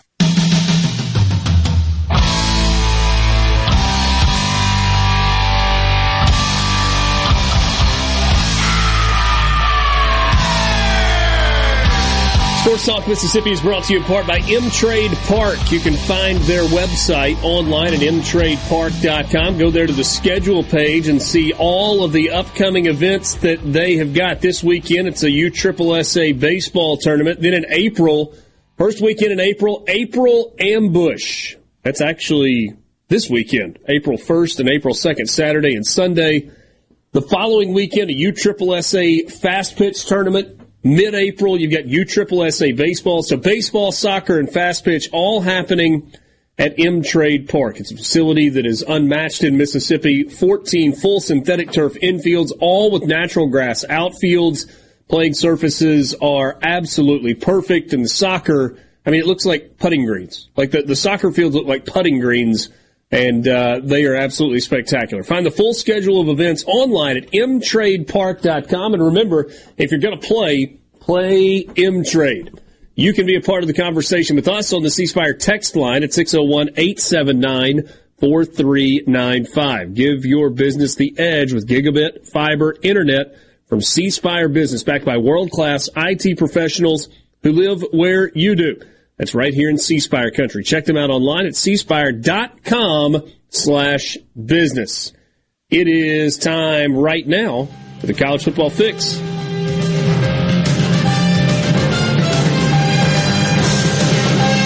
College Football Fix is driven by Ford and your local Mississippi Ford dealers. Time is running out for Truck Month. Great inventory, great selections, great opportunity for you to get behind the wheel of an F Series truck. 46 straight years, F Series has been the best selling truck in America. Alongside Michael Borky and Brian Hadad, I'm Richard Cross. Let's talk quarterbacks. Um, there is a reasonably significant amount of unknown at quarterback in the SEC going into the 2023 season. So there's some layers to what I would love for us to talk about. And and ultimately where I would like for us to get is who's got a dude? What do I mean when I'm talking about a dude? I'm talking about a guy who has the ability to elevate everyone around him and carry a team. You know who I'm talking about. I'm talking about Dak Prescott, Matt Corral, Eli Manning, Bryce Young very recently. Those type guys. Do we have any of those in the SEC this year? Maybe a couple. And then on top of that, do we have any that we don't know about right now who might emerge into that to being a dude? No real particular order here. I guess let's go east west. Florida, Anthony Richardson is gone. Who's going to be the starter? Their quarterback room is terrifying. I mean, Graham Mertz is If you're a probably the favorite to win the job. And he stunk at Wisconsin. And the other option is Jack Miller. well, there Miller. was that one game. There was the one game, and then the other option is Jack Miller, who uh, I know it. You know, it was his first start. All that, uh, not pretty, not good. He, he, let's just put it this Look- way: he's not the next Joe Burrow transferring from Ohio State to the SEC and becoming a superstar. At least not yet. Oh, he, that ain't happening. Wow. If your question is, is there a dude on that roster? Uh-uh. No, no, no. We're not No. to the dude. We're not to the dudes portion of it yet. Let's just talk about who the, the quarterback is likely to be. At Georgia, we don't know. I mean, Carson Beck is the odds-on favorite to win the job. You got Brock Vandagriff, who's a former five-star that's kind of in the running. They got another young five-star quarterback that's kind of in the mix, but it's kind of thought to be the distant third in the race. Based on what we saw in the championship game, it looks like Carson Beck is ready to take on that role. So we'll see. But we don't know for sure because Stetson Bennett's gone. Missouri has a returning starter in Brady Cook. And Cook wasn't bad. He, he was fine at Missouri last year. Completed 65%, 2,700 yards, 14 touchdowns, 7 interceptions, led them to a bowl game. Brady Cook doesn't necessarily scare you, but that's their guy. Spencer Rattler. He is to me the biggest X factor in the SEC. The I mean the, the single. I, I know everybody is just going to talk about Georgia and stuff, but I, I, I want to get away from the two obvious favorites in the league. It- It's Spencer Rat. He's the most fascinating player in the SEC in terms of if he reaches his potential at a more consistent basis, that team can cause some ruckus. But Satterfield's gone. But but first, he was only that really twice. It happened to be the last two games Couple, of the season couple in big which ones, they- right? they- Tennessee and Clemson, not which, bad. Which he was unbelievable against Tennessee and really, really, really, really, really good against Clemson. You know the talent's there, but Satterfield's gone. And uh, do you know who they replaced him with? Dowell Loggains. You ever heard of that guy? Yes. He was the tight ends coach at Arkansas, but do you know what he was up to before Arkansas? He had three NFL, separate wasn't he? stints as the worst offensive coordinator in the NFL at three different places under Adam Gase. His offense in Chicago averaged 16 points per game. That is who Shane Beamer replaced Satterfield with. And the NFL is different than college. Nick Saban failed in the NFL. It happens. But man, it, it makes me wonder if somehow he's good and somehow Rattler's good and consistent, South Carolina's going to beat people and and stir stuff up in the SEC this year. They are. 66%, 3,000 yards, 18 touchdowns, 12 picks. But the second half of the year was where Rattler was better. And those two games at the end, he was really good against Tennessee and Clemson. He looked like the future number one overall pick that everybody said he was going to be for three years, but just in two games. Yeah. Is there any doubt for you guys that Joe Milton is going to be the starter on Rocky Top? Doesn't Ah, sound like anybody job. up there thinks there's a doubt. Last year, Milton threw for 971 yards and 10 touchdowns with no interceptions. Remember, he struggled at Michigan early in his career, transferred in, opening day starter, not good for Tennessee, and ultimately lost his job to Hendon Hooker. Turned out to be a really good decision for Tennessee. I give Joe Milton a lot of credit for staying put, though. Yeah. And It would have been really easy for him to move on to a place where he thought he could start, but he didn't. And it appears as if he has earned the opportunity. he's got the strongest arm in the SEC.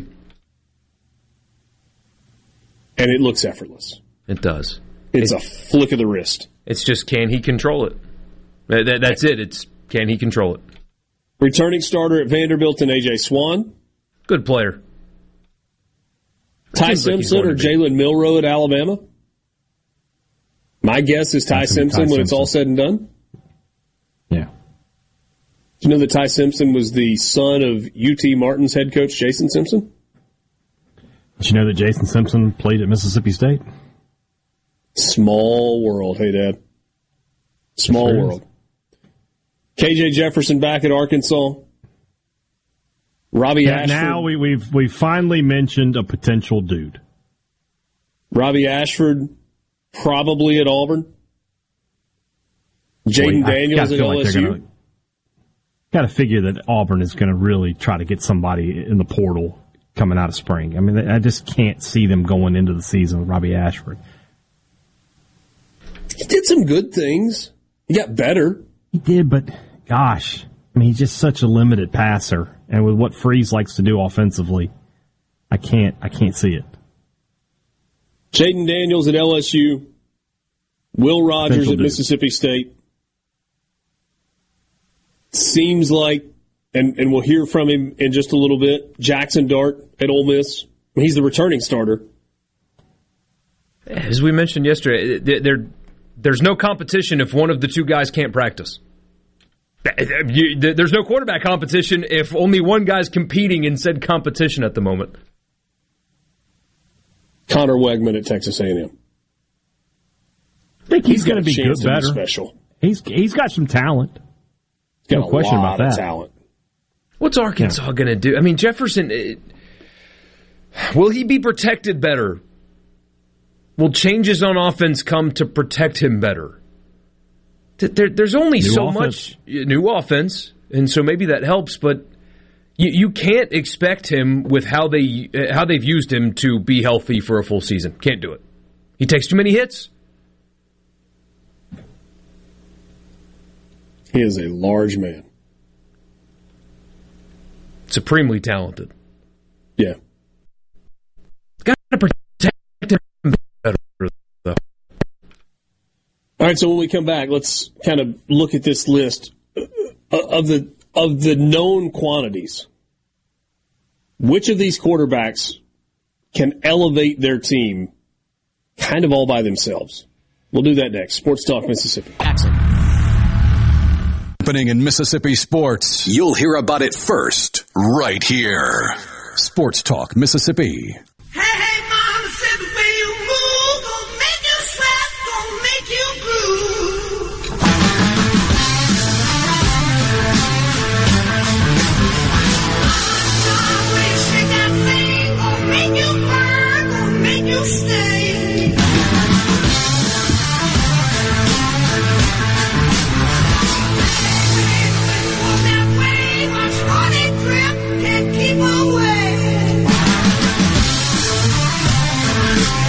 Mississippi with you. Thanks for joining us on this Wednesday afternoon, middle of the week. Plenty going on to tell you about. We are going to be in Philadelphia on Friday. We'll be at the Dancing Rabbit Golf Club for their grand reopening, and uh, look forward to be there. If you're in the area, come by and see us. Love to uh, love to see you. We come to you every day from the Pearl River Resort Studios. Also next week, join the entire Super Talk Mississippi team at Sally Kate Winters Family Services in West Point. That's next Tuesday, starting at 6 a.m.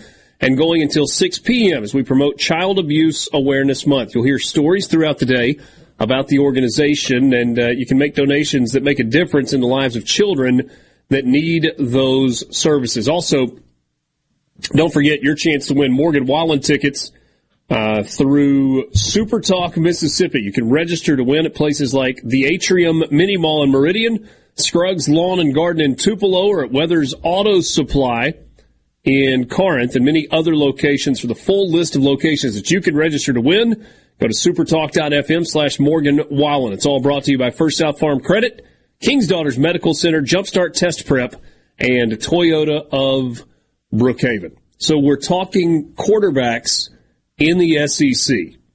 Kind of ran through the list of who is either in the running to be a starter or a returning starter. And so let's let's take this conversation to the next level in terms of guys that can elevate everyone around them and who have the ability to kind of put a team on its back. Hey, Dad, you stopped me when we were going through the list a second ago when we got to KJ Jefferson in Arkansas. You heard what Borky yeah. said a second ago about the need to protect him better. Why is KJ Jefferson that guy for you? I feel like you talk about a guy who can elevate. He has that that that ability. You know, I don't think Arkansas was. As, I mean, even you know, two years ago when they won what nine games, know, KJ Jefferson is the reason that they did that for the most part. He, he he leads them. He's their leader. They all rally to him. His ability to to get tough yards running the ball, but he's a he's a he's improved as a passer throughout his career. I, I just I feel like whatever Arkansas gets this year is going to come off of the back of, of KJ Jefferson. It's an Arkansas team that had issues defensively and may very well still. New offensive coordinator. Is he good enough as a quarterback to overcome all of those things? Got Rocket Sanders with him in the backfield. That helps. I mean, I feel like Arkansas teams are going to be able to run the football with Sam Pittman there. It's just, you know, what can they do passing? You know, and obviously took a step back last year when you lose Treylon Burks. But mm-hmm. I think offensively they'll be okay if, if, as Borky said, if they can protect him. They got they got to do a better job of that because I mean, as tough as he is, and he's tougher than shoe leather. There's only so many hits a man can take. Enos, there, by the way, familiar name. Um, back at Arkansas. Back at uh, at Arkansas. Uh, uh, is it fair to say that None of the returning starters in the SEC have proven they can truly put a team on their back and make them elevate them to the point where they're competing with everybody on their schedule. You could almost maybe say it with Jayden Daniels, just because I mean, they did win the I don't West. think that team was good enough to win the West last year, and they did. And there were a couple of games where he was the reason they won those games. But there, to answer, going back to Richard's example, is there a Tim Tebow or a Bryce Young? Or a, a, a Joe Burrow in this quarterback group? If there is, we don't know who they are yet. Yeah. You know, if, if there if, if if it is, it's somebody like Ty Simpson. It's somebody like uh, Conner Weigman. It's somebody that we haven't seen enough of to to make that that assumption yet. Because there's certainly not anybody as it sits today. Dart's ceiling is really really high. He's just not he, he uh, from what we've seen, he's not close to it yet but the the the ability to be that guy, the the raw ability is there. But until you see him do it, then yeah, you know. I would say physical tools are there, right? I mean, right. arm strength is there, can make all the throws, athleticism, the ability to there. make plays with his feet, it's there.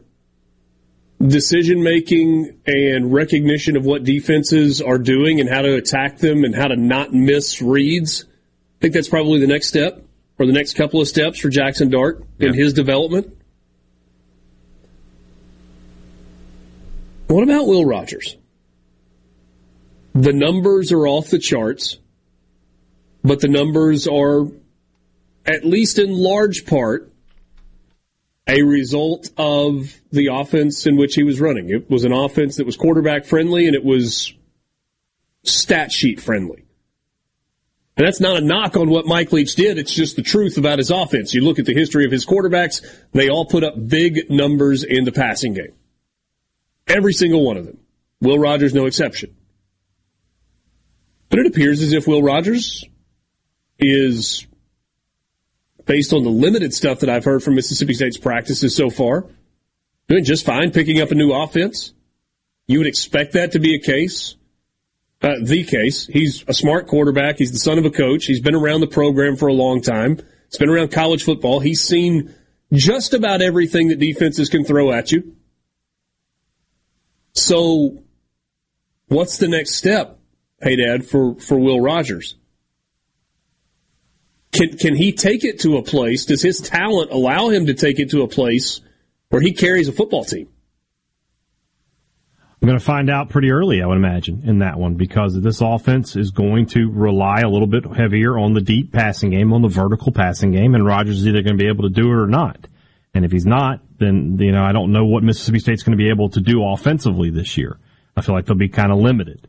Um, so you know we'll have to see. Is Rogers that guy right now? Is Rogers the guy? Is Rogers a Dak Prescott that I can just say go win the game? I, I would say no to that right this second but he's definitely won games and he's had big games and he's had you know good games where he was the reason state won. But eh, can he, can you just put the ball in his hands and say you've got it? Especially in a new offense I, I say that as we sit here today in March the answer would be no. Feels like he's a eh, some people might take exception to this but it's how I feel. So, so be it. It feels like he's a high floor, low ceiling quarterback. You're not going to lose football games because of Will Rogers. Not going to happen. Uh, at least I don't think. It's accurate, smart, good leader, all that. You're not going to look at Mississippi State this year and say, you know, they're just really bad at quarterback. That's their issue. They just aren't good at quarterback. It's the the high end. It's the uh, like if they play Alabama, when they play Alabama again and, and they struggle to score, and uh, that's where you're going to start wondering how high is the ceiling here. That's what we've seen. We've seen a really, really, really high floor and a really low ceiling. They're very close to each other. Confident, smart, good leader, capable, limited. And then there's Texas A&M. Jimbo Fisher brings in Bobby Petrino to run his offense. And yet, last week in his first uh, news conference since hiring Bobby Petrino, he refused to admit that Petrino could implement schematic upgrades within an offense that ranked among the SEC's worst last season. That's what Blake Toppmeyer writes. He went on to say, it's not scheme, it's execution. And then he doubled down on his statement about it not being scheme when he says everybody does the same thing. There's not a hill of beans between anybody as far as what goes on. Wow. it's all my players' fault. I'm sure the locker room loves that. I mean, you bring in Bobby Petrino and you've got a supremely talented quarterback that is young in Conner Weigman, and you look at the track record that Petrino has in calling plays, developing quarterbacks, and putting points on the board. And that, that that's what you lead with? It's not scheme, it's execution. Well, maybe your scheme's just too complicated for your guys to execute. Maybe play calling has changed and has passed you by to some degree. I, I don't know. If I'm an oil way, tycoon that's writing the million dollar checks to buy the players, I'm not real happy with the coach saying, I'm doing nothing wrong. It's all their fault. Hmm. By the way, Lane Kiffin weighed in to uh, to that story on Twitter. Everybody runs the same plays. Face palm emoji. It's only about the players executing, and then he tags Kirby Smart in the tweet. Let's hear from one of the quarterbacks in the SEC, Jackson Dart of Ole Miss, when we come back.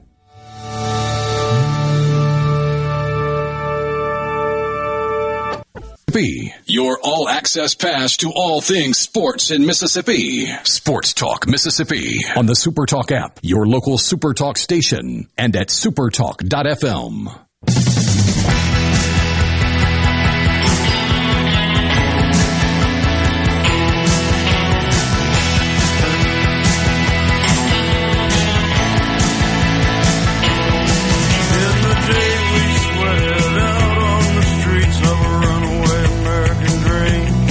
All guests on Sports Talk of Mississippi, uh, Sports Talk Mississippi. I just put an extra vowel in there. Uh, up here on the Farm Bureau guest line. Check out favorites.com and go with the home team, Mississippi Farm Bureau. Not exactly a guest where we answer questions, but uh, Jackson Dart has now met with the media. I think this was yesterday. And yeah, so yesterday after practice, met with the media. First time that he has talked with uh, reporters, uh, I guess since the end of last season. Here is some of what he had to say yesterday. Jackson Dart. Were you expecting Coach to be as aggressive in the portal with, with quarterbacks as he was, and what was your reaction kind of when when you learned that uh, Walker and Spencer would be joining the team? Um, well, obviously, I knew that we needed quarterbacks. Um, I was the only scholarship quarterback on staff, so usually you would like to have three or four. Um, I just think how things just shook out just ended up being those two, and um, but you know I was fully aware that you know we had to have some depth, so um, I was aware that we were going to take two. Lance says you've you've improved a lot. Where, where do you think you have improved the most? Um, I just think like my confidence in the system. Um, you know, I've talked to Coach Kiffin about this lot, as well as Coach Weis, and um, you know, you kind of look at you know how Matt was from year one to year two, and just like his comfortability in the system and how he was able to just operate things.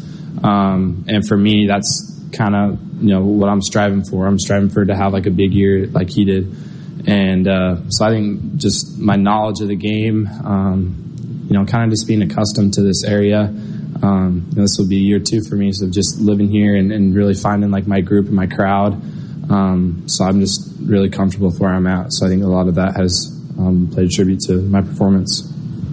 Jackson already have one one off season and one quarterback battle kind of already underneath your belt. What did you kind of learn from that whole experience last year, just going into this off season, having you know the guys that they brought in behind you?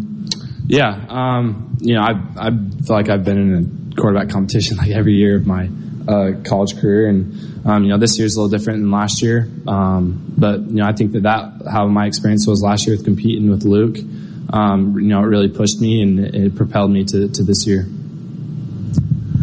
In your opinion, I mean, do you view this as a quarterback competition? Is that how you're looking at it going into the spring?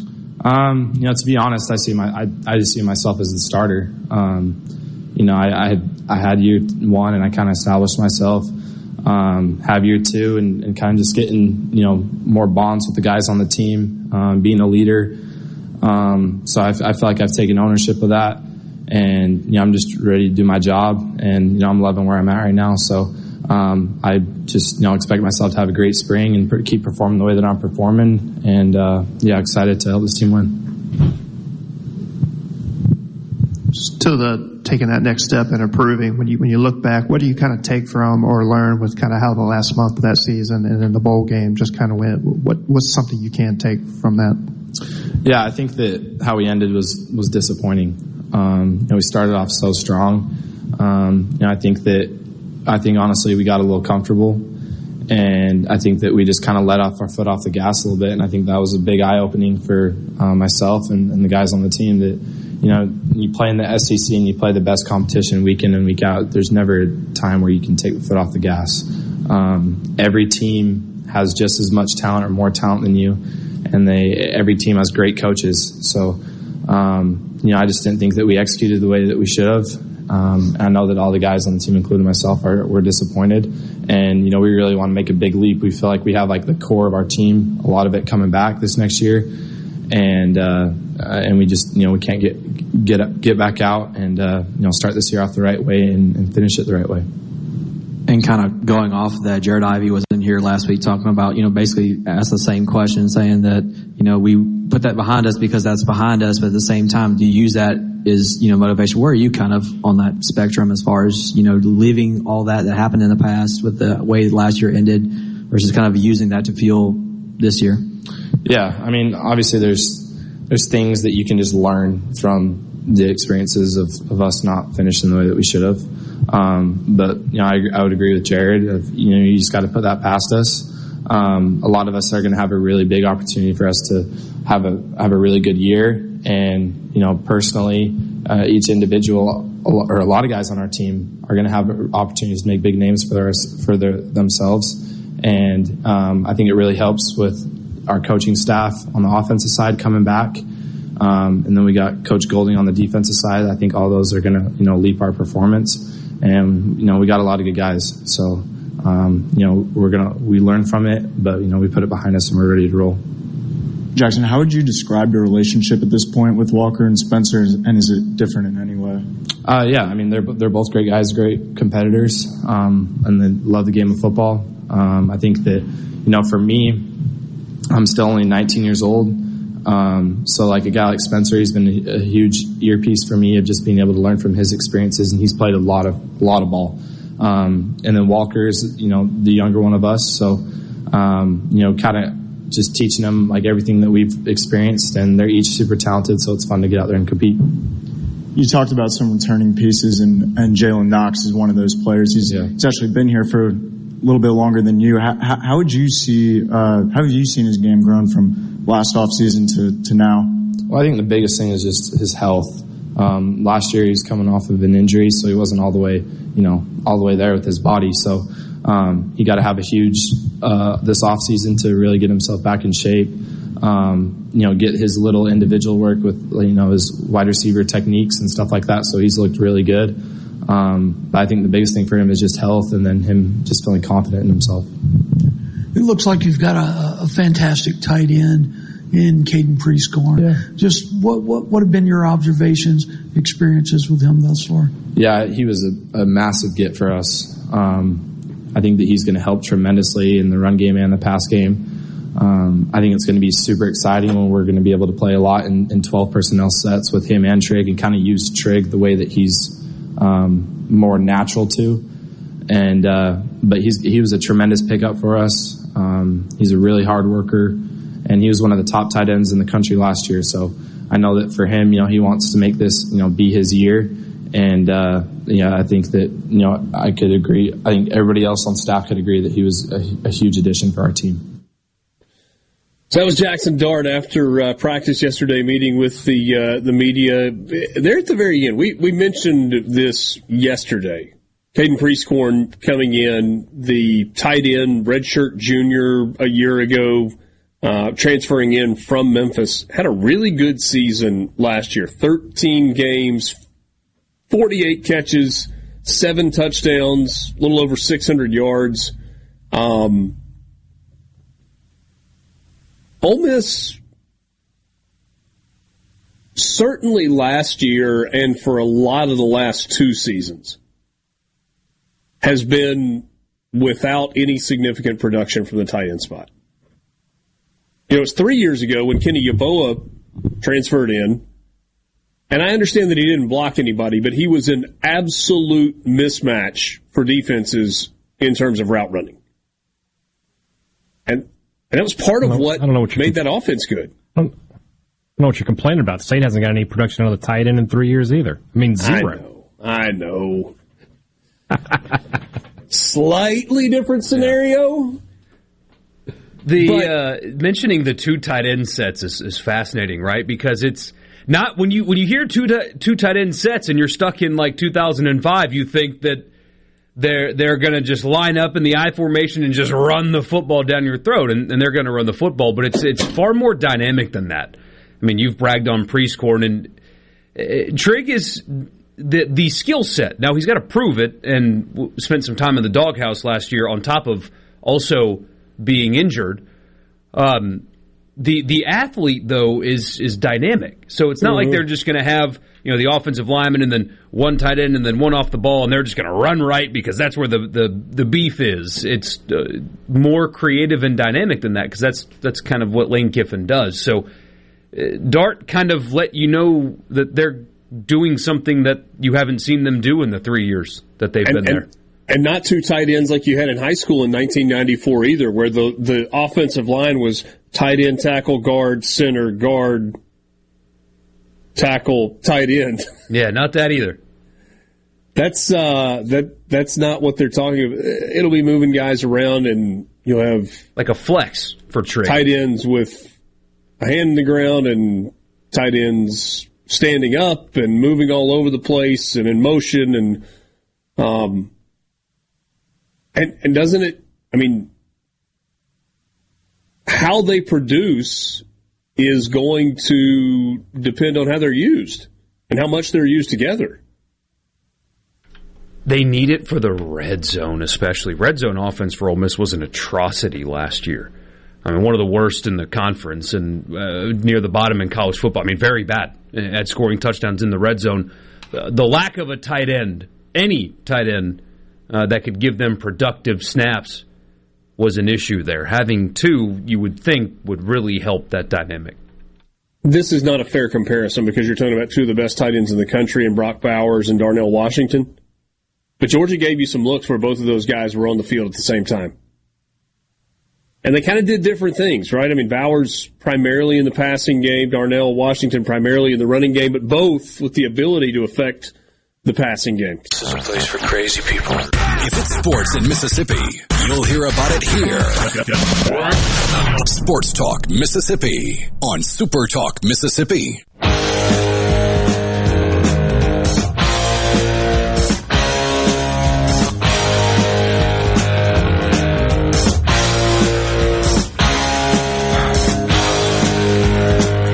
Brought to my attention on the C Spire text line during the break that we had failed to discuss Mississippi State's win over Samford last night by a final of nine to four. We had that in the rundown. We just kind of uh, didn't get to it with the sod conversation early on, and then a couple of interviews and some college football fix that went about three uh, segments. Appreciate you not calling it Sodgate. Yeah, I'm not a big gate guy. I think gates are overused. Yes, I, I would agree with that. We with have that. Tarp Gate and Sod Gate. What's it- next up Mike Bianco's sleeve? Bianca. Going to leave a. He's going to leave a, uh, uh, a door or something open in the stadium, and someone's going to come in and steal the bases. It'll be Gate Gate. Yes. Um, so are we overdoing it? Mississippi State. If we uh, remind people that Thunder and Lightning is coming up next, where you might discuss a little bit of baseball as well. Very true. Or, Very or true. might not. Probably more big picture than just uh, than just uh, one game, though.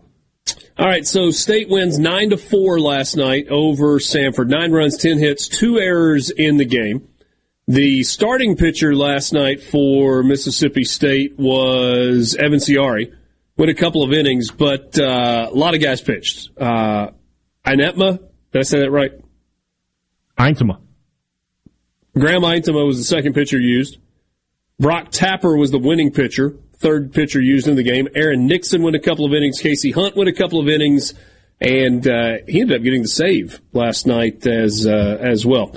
So Samford jumps out to a two to nothing lead. State answers with two runs. In the top of the fifth inning, Samford makes it four to two. Mississippi State took the lead in the bottom of the fifth inning and never surrendered it with three runs there. So it was five to four and then six to four and then some insurance in the bottom of the eighth inning with three runs to make it nine to four. Um, first of all, needed a win, got a win. That had to feel better, and Chris Lemonis had to feel better last night than he did walking away from the park at any point over the uh, the last weekend. At the bare minimum. And he, and he mentioned that. He said it's good just to have a night where we can smile and, and enjoy being in the locker room. Um, you got a stole home last night? No. That, that should have, well, I mean, it should have been scored an error, but Okay. yeah. What? Um, Nothing like a good old home cooking scorekeeper. I love it. Nah, he was he was working. Three hit night for Hunter Hines. Dakota Jordan in the starting lineup is the DH. He goes three for four and drives in a couple of runs. Colton Ledbetter had a couple of runs batted in last night as well. Does that earn Dakota Jordan a spot in the lineup in game one this weekend, you think? We talked a little bit about that yesterday. I mean, the talent is so high, the ceiling is so high. I feel like you've got to start getting him some at bats. So, m- might see him probably probably will see him this weekend a good bit. The stat that you haven't mentioned yet, and I don't know if you're about to get to it, is only three walks for Mississippi State's pitchers. That's that's really the key. And from a reliever standpoint, Tapper, Nixon, and uh, Hunt, no walks. Didn't put anybody on base for free, except for Nixon, who had Nixon has thrown three and a third innings this year. He's got four hit by pitch.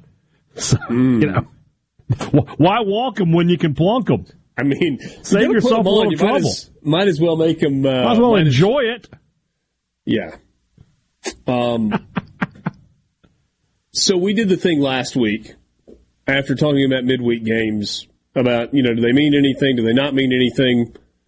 What did last night mean? Nothing. Yeah. Nothing.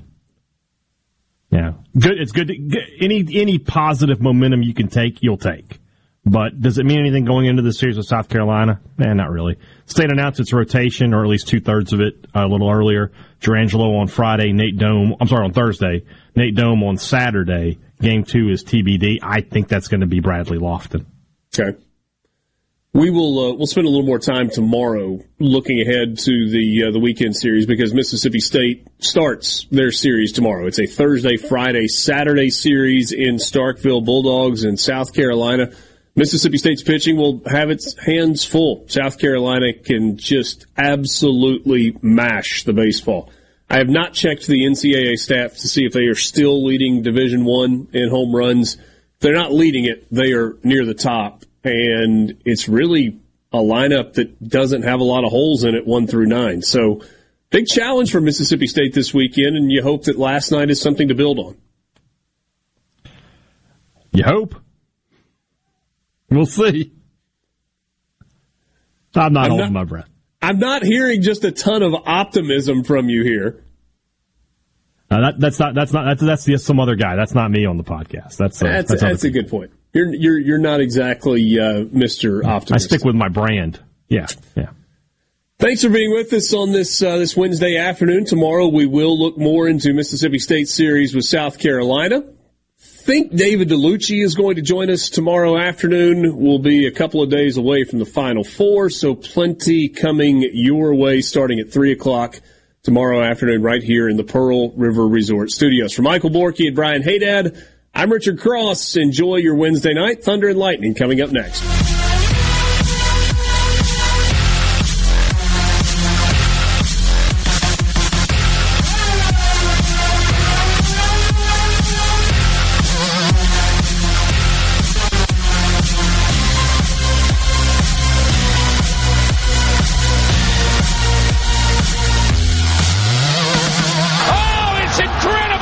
A business is tough. If you're struggling with HR benefits and payroll, you're not alone. Many businesses just don't have the resources to keep up. That's where MWG Employer Services comes in. We provide a full range of employer services with everything from payroll to benefits to HR services and compliance and can create a custom plan that fits your needs and budget. We're a Mississippi based company that can help you focus on what you do best growing your business. Call MWG Employer Services today at 601 206 7966 or go to MWGEmployerServices.com. A SuperTalk Mississippi media production.